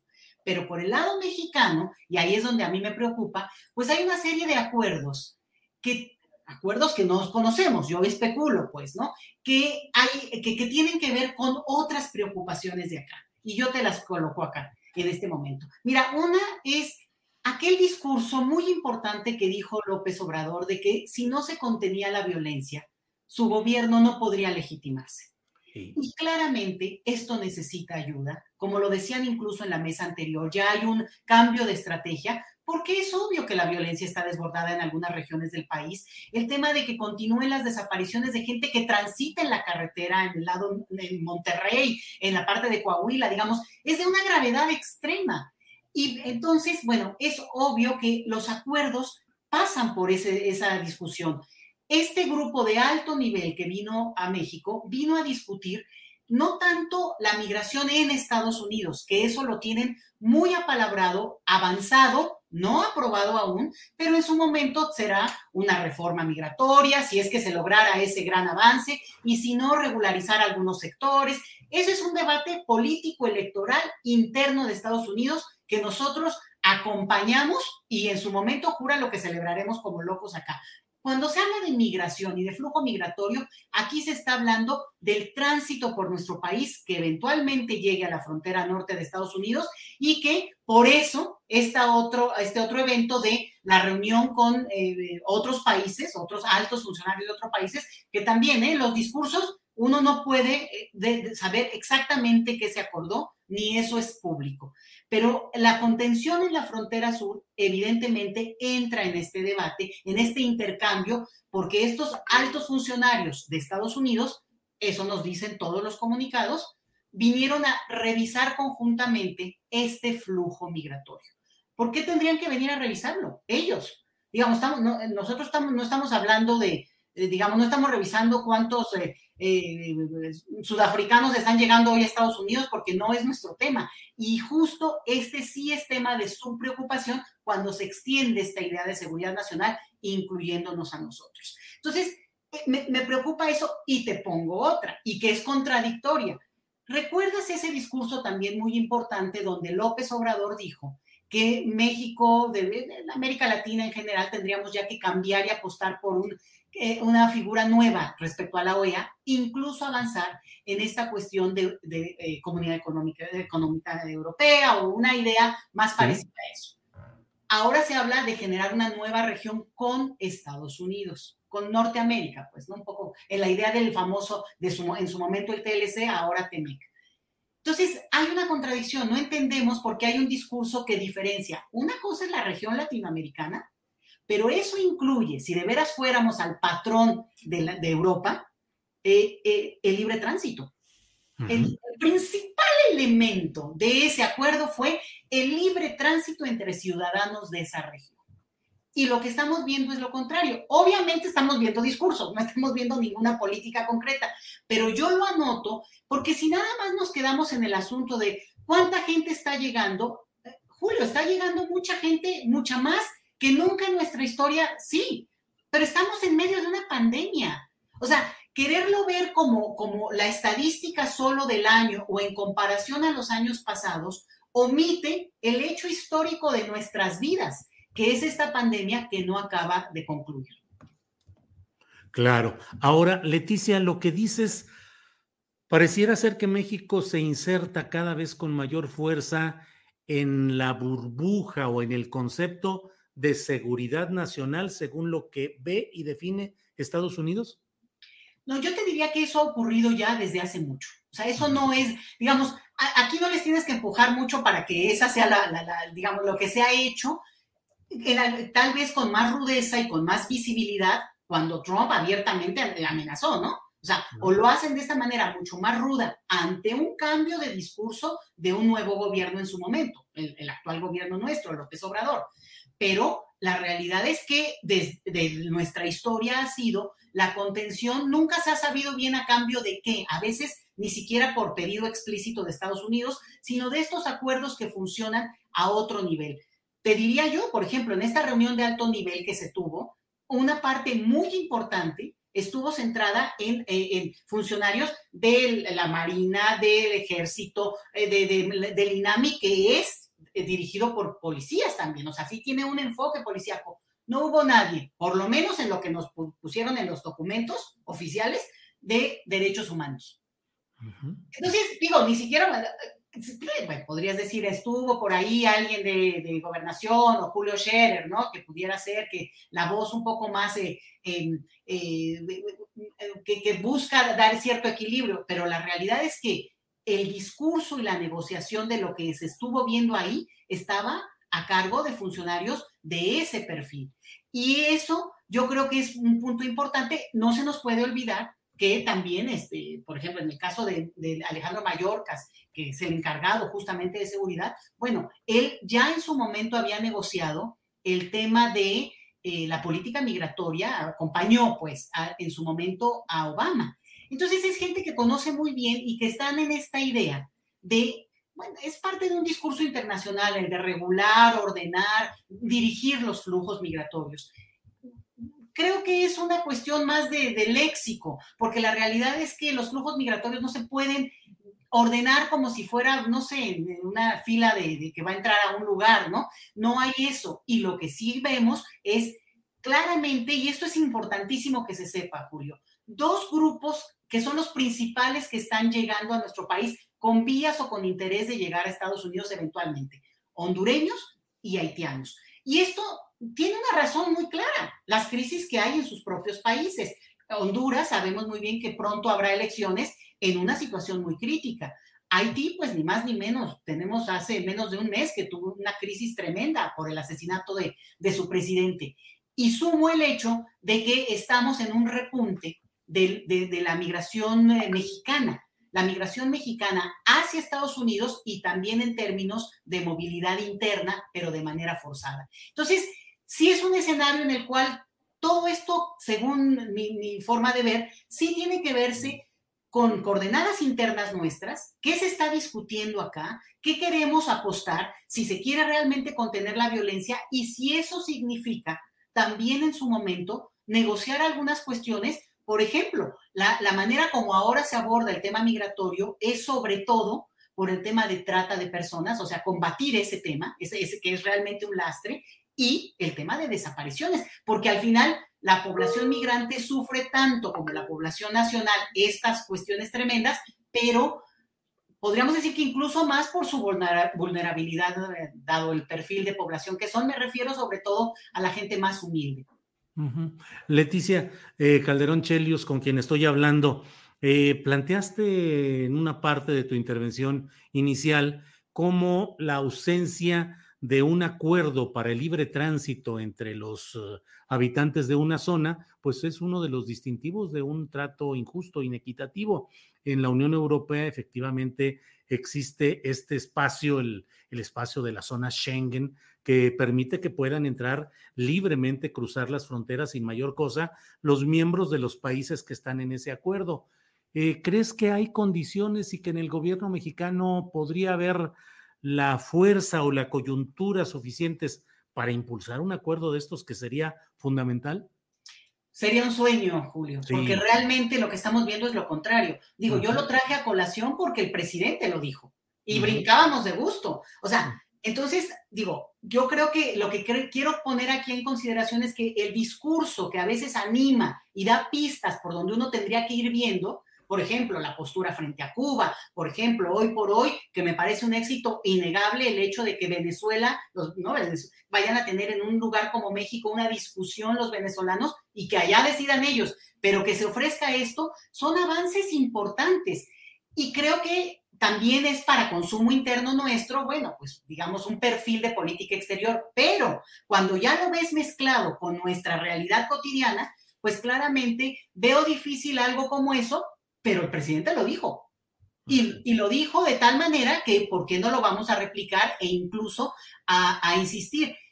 Lo veo difícil porque justamente implica esto que tendría que ver con una movilidad libre que, por cierto, en el momento en que te sales de esos acuerdos, como ahora ocurre con la Unión, con el Brexit, se quedaron fuera y tienen una situación tremenda quienes están fuera ya de ese acuerdo de un día al otro. Entonces, digo, creo que es este tipo de discusiones donde, como, como nos mandan un mensaje, creo que también vale la pena regresarlo y, y preguntar y cuestionar y avanzar en alguna idea que se viene dibujando de hace muchísimo, Julio, que es la de la ciudadanía mesoamericana. No creas que es de ahora. Y la otra, en, en, la parte sur del continente ha habido un proyecto que ha existido ya desde hace mucho, gracias a las fuerzas de izquierda de esa, de esa región, que avanzaron en lo que es eh, el, el, el proyecto de libre movilidad en América del Sur. Entonces, tampoco es ninguna cosa original.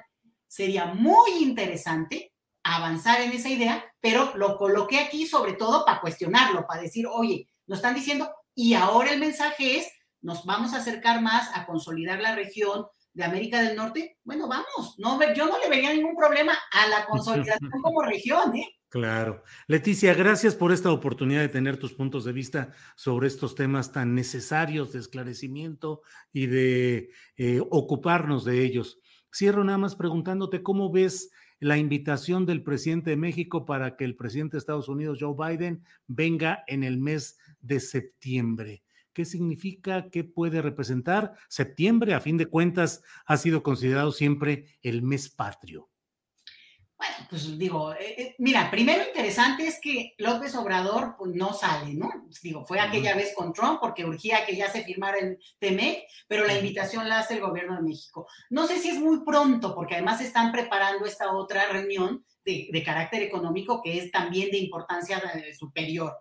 Me parece importante, sí creo que vamos a ver esa reunión presencial este año, sí me parece que sería muy interesante que, que ocurriera, no sé si tan pronto, pero bueno, es la jugada que se empieza a dar en el marco, y no se te olvide, de también eh, cartas abiertas interesantes como es la disputa por el tema de las armas que México está este, liderando, abanderando, que podría llevar a que otros países también se sumaran, aunque sea como demanda. Entonces, eh, te habla de que, eh, de que quienes quieran descalificar o que quieran, quieran creer que esto se va a hacer enojar a los estadounidenses, lo que están haciendo es pues, no ver las otras coordenadas que juegan ahí en términos diplomáticos. A lo mejor vemos a Biden y si no a Biden de nuevo, pues nos, nos mandará a la vicepresidenta nuevamente. Bueno, pues Leticia Calderón Chelius, muchas gracias por esta oportunidad de platicar contigo y seguiremos más adelante porque temas y enfoques sobran para platicarlos un poco más adelante, Leticia. Así es, aquí no hay forma de aburrirse, Julio. Así es. Gracias, Leticia. Hasta luego. Bien, pues eh, muchas gracias a Leticia Calderón Chelius por esta oportunidad de estar en contacto, de platicar y analizar estos temas. Vamos a un pequeño corte comercial y regresamos con Adriana Buentello con más información y yo regreso un poquito más tarde. Adelante, por favor.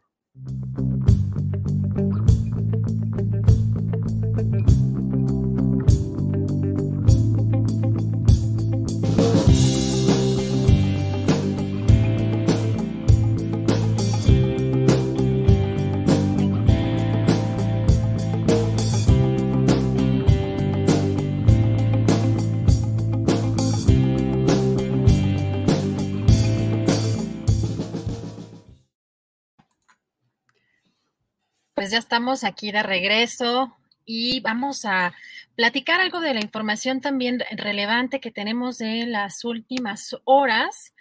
Eh, comentarles que el diputado federal del Partido del Trabajo, Gerardo Fernández Noroña, dijo que hay una persecución política en el caso de Mauricio Toledo, aunque consideró que no es inocente, ya que por esa razón votó en favor del desafuero.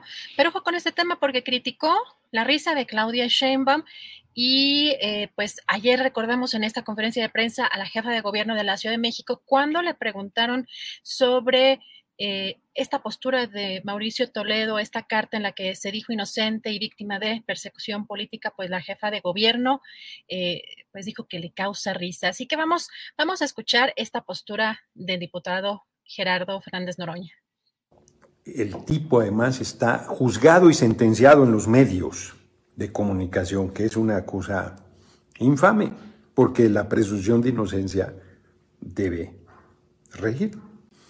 Pero como se ha estilado, los medios hacen un linchamiento, juzgan, determinan y se acabó la discusión. No estoy diciendo que sea inocente. He dicho ya que creo que cojea de ese pie. Es mi impresión, pero yo no soy juez.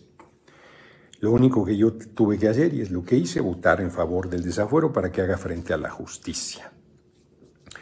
Mauricio Toledo y la fracción del PT sostienen, sostenemos que hay persecución política. Claudia Sheinbaum, nuestra compañera jefa de gobierno, dice que le da risa. Bien, dejemos de lado eso. Dejemos de lado eso y vayamos al tema de fondo. El tema de fondo es, nosotros somos mayoría, mayoría calificada, en esta legislatura mayoría calificada, que se construyó con mucho esfuerzo, se mantiene mayoría simple para la siguiente legislatura. Y hago una última especulación. Si Mauricio Toledo se hubiese ido al PRI-PAN-PRD, que pudo haberse ido, bueno, estaba en el PRD, pudo haberse quedado ahí en esa articulación. Sostengo que en este momento no se le tocaría. Sostengo eso, pero es una especulación. Entonces vayamos al terreno de la no especulación. Y en el terreno de la no especulación nosotros no somos iguales, nosotros no representamos lo mismo, no pedimos ni, ni generamos impunidad para nadie tiene que hacer frente a sus responsabilidades jurídicas quien presuntamente cometa un ilícito.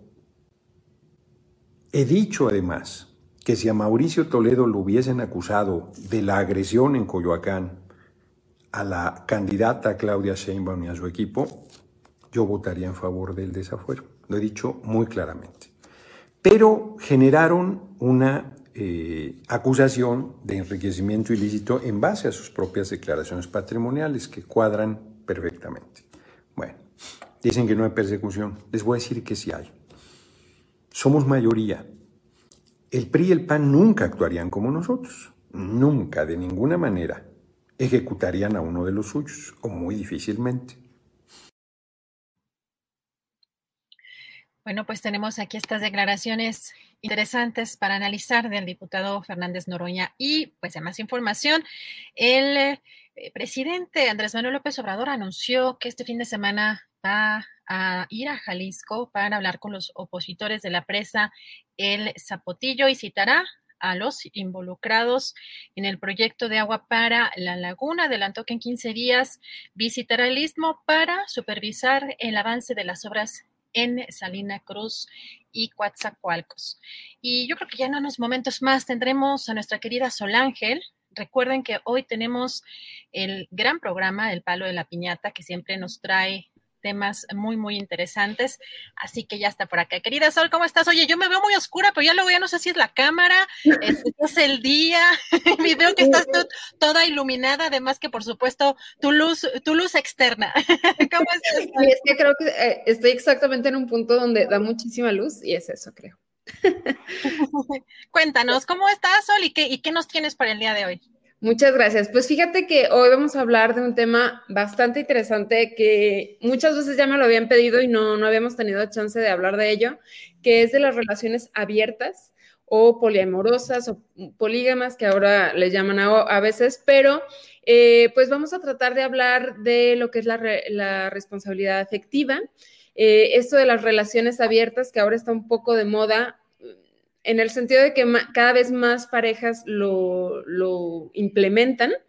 Em, y bueno, vamos a tratar de, entender de qué va, ¿no? Todo el mundo dice, bueno, pues es que si no te gusta ser fiel, entonces, este, pues no estés en una relación. Y en realidad este tipo de relaciones cada vez más se trata de comunicación, de acuerdos, de, de poder transmitir a tu pareja exactamente tus necesidades y también pues de tratar de quitar toda la responsabilidad y todo como ese peso de que una sola persona es la que te tiene que llenar y tiene que todos los puntos de tu vida los tiene que cumplir, ¿no? O, llenar. Entonces, este, esto de las relaciones abiertas, la verdad es que hay muchos eh, testimonios de personas que han dicho que han salvado sus matrimonios o sus relaciones de muchísimos años. Y bueno, pues obviamente como todo, es una opción más en la vida, ni siquiera es, no es que, no es que se diga que sea la mejor opción en lugar de monogamia, pero em, pues es una opción, entonces va a estar muy interesante entender otro tipo de relaciones, otras formas para aprender a relacionarnos de manera sana y también entender que, si de, entrada tú o, tu pareja no es una persona eh, que tiene esta responsabilidad afectiva, está, estén en una relación monógama o poliamorosa, eh, pues, pues no, la relación no va a estar tan chida si, si uno no trabaja en sí mismo. Entonces va a estar muy interesante. Vamos a tener a dos invitados. Los dos son expertos en relaciones poliamorosas y también entender que no nada más son poliamorosos, que son muchas personas enamorados o sí, sino, bueno, hay, hay distintos tipos de, relaciones. Entonces va a estar muy, muy eh, interesante. Híjole, yo creo que también veo, ¿sabes qué que es un, un, poco hasta generacional, como que antes no se hablaba tanto.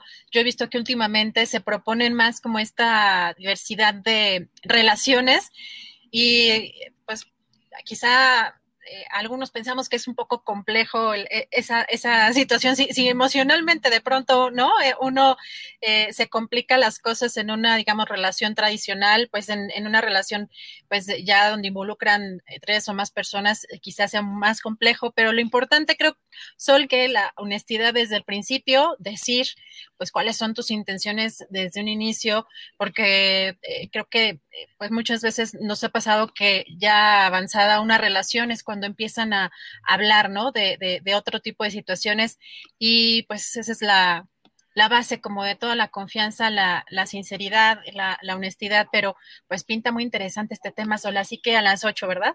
Así es, a las ocho, y de hecho ahorita que dices eso, uno, o sea, uno de, los invitados le dije esto, le dije, es que a mí me parece bien complejo todo esto de las relaciones poli, y me dijo, de hecho, cuando lo entiendes y lo vas agarrando bien, simplifica mucho las cosas. Entonces me pareció, dije, bueno, veamos cómo es que, nos plantean que, puede simplificar mucho una relación, ya veremos. Y pues sí, nos vemos a las 8 de la noche hoy. Aquí Híjole, qué interesante. Ya, eh, pues, querida Sol, pues muchísimas gracias. Gracias por siempre ofrecer contenidos tan interesantes y te vemos en un ratito más. Te mando un abrazo, Sol. Claro que sí, un abrazo Adriana, hasta luego. Gracias, muchísimas gracias. No se pierdan estos programas. Recuerden que si no lo pueden ver en vivo, está el canal de Julio Astillero para que lo puedan ver y compartir también, eso es muy importante, cuantas veces ustedes quieran. Si yo no lo alcanzo a ver luego en vivo, la verdad es que los fines de semana disfruto mucho de estar viendo este programa del Palo de la Piñata con Sol Ángel. Y bueno, comentarles mañana ya han estado viendo las redes sociales, me imagino, pues porque fue objeto de muchos memes, de críticas y también de aplausos. Eh, esta maqueta monumental del güey Teocali, este es para el espectáculo de luces Memoria Luminosa que se inaugura este viernes en el primer cuadro de la ciudad como parte de las conmemoraciones por los 500 años de resistencia indígena en México. Así que, pues si pueden darse una vuelta aquí por el Zócalo, se va a poner muy padre. Eh, esta maqueta ya tenemos por ahí algunas imágenes. Y finalmente, cerrar con esta información también, el expresidente Felipe Calderón dio a conocer a través de sus redes sociales, de su cuenta de Twitter, que hoy falleció por COVID-19 un sobrino de él en Morelia a los 28 años y pues el presidente también aprovechó para criticar que el gobierno dice que no les da fuerte a los jóvenes y a los niños y que las vacunas son negocio farmacéutico. Pues este es algo de la información más relevante en, en este jueves y pues ya estaríamos nosotros preparándonos también para el programa del día de mañana. Recuerden que tenemos la mesa del más allá y pues las recomendaciones de fin de semana. Julio, pues ya estamos eh, cerrando este programa. Muy bien, muchas gracias Adriana por esta parte final de los segmentos informativos, de las entrevistas que haces, de esas de las que luego yo no me quiero ni enterar, pero muchas gracias Adriana. Em, pues hemos cumplido ya con este jueves 12 de agosto con la información más relevante que has proporcionado, entrevistas, la mesa de seguridad y listos para mañana que tendremos las recomendaciones de fin de semana y tendremos además la famosa mesa del más allá en la que están programados Fernando Rivera Calderón, Horacio Franco y Ana Francis Moore. Así es que pues con muchas cosas interesantes, Adriana, para continuar con nuestra programación y cerrar mañana ya viernesito, Adriana. Así es, Julio, pues que tengan buen provecho y recuerden estar pendientes del portal julioastillero.com. De aquí a mañana toda la información relevante ahí la pueden encontrar. Y hoy haré la videocharla por ahí de las 7 de la noche, porque a las 8 está el palo de la piñata, así es que antes, a las 7 de la noche, haré la videocharla astillada hoy. Gracias, Adriana. Gracias, Julio. Gracias a todos. Saludos, Andrés, que esté mejor. Gracias. Saludos, Andrés, claro, Andrés Ramírez Conejo, que va muy bien. Gracias. Para que te enteres del próximo noticiero, suscríbete y dale follow en Apple, Spotify, Amazon Music, Google o donde sea que escuches podcast. Te invitamos a visitar nuestra página julioastillero.com. Hey, it's Danny Pellegrino from Everything Iconic. Ready to upgrade your style game without blowing your budget? Check out Quince. They've got all the good stuff shirts and polos, activewear, and fine leather goods, all at 50 to 80% less than other high end brands. And the best part? They're all about safe, ethical, and responsible manufacturing. Get that luxury vibe without the luxury price tag. Hit up quince.com slash upgrade for free shipping and 365 day returns on your next order. That's quince.com slash upgrade. ¿Te preocupas por tu familia? Entonces, ¿por qué darles solo huevos ordinarios cuando pueden disfrutar de lo mejor? Eggland's Best, los únicos huevos con ese delicioso sabor fresco de granja, además de la mejor nutrición, como 6 veces más vitamina D, 10 veces más vitamina E y 25% menos de grasa saturada que los huevos regulares, además de muchos otros nutrientes importantes. Así que, dales los mejores huevos. Eggland's Best, mejor sabor, mejor nutrición, mejores huevos. Para que te enteres del próximo noticiero, suscríbete y dale follow en Apple, Spotify, Amazon Music, Google o donde sea que escuches podcast. Te invitamos a visitar nuestra página julioastillero.com.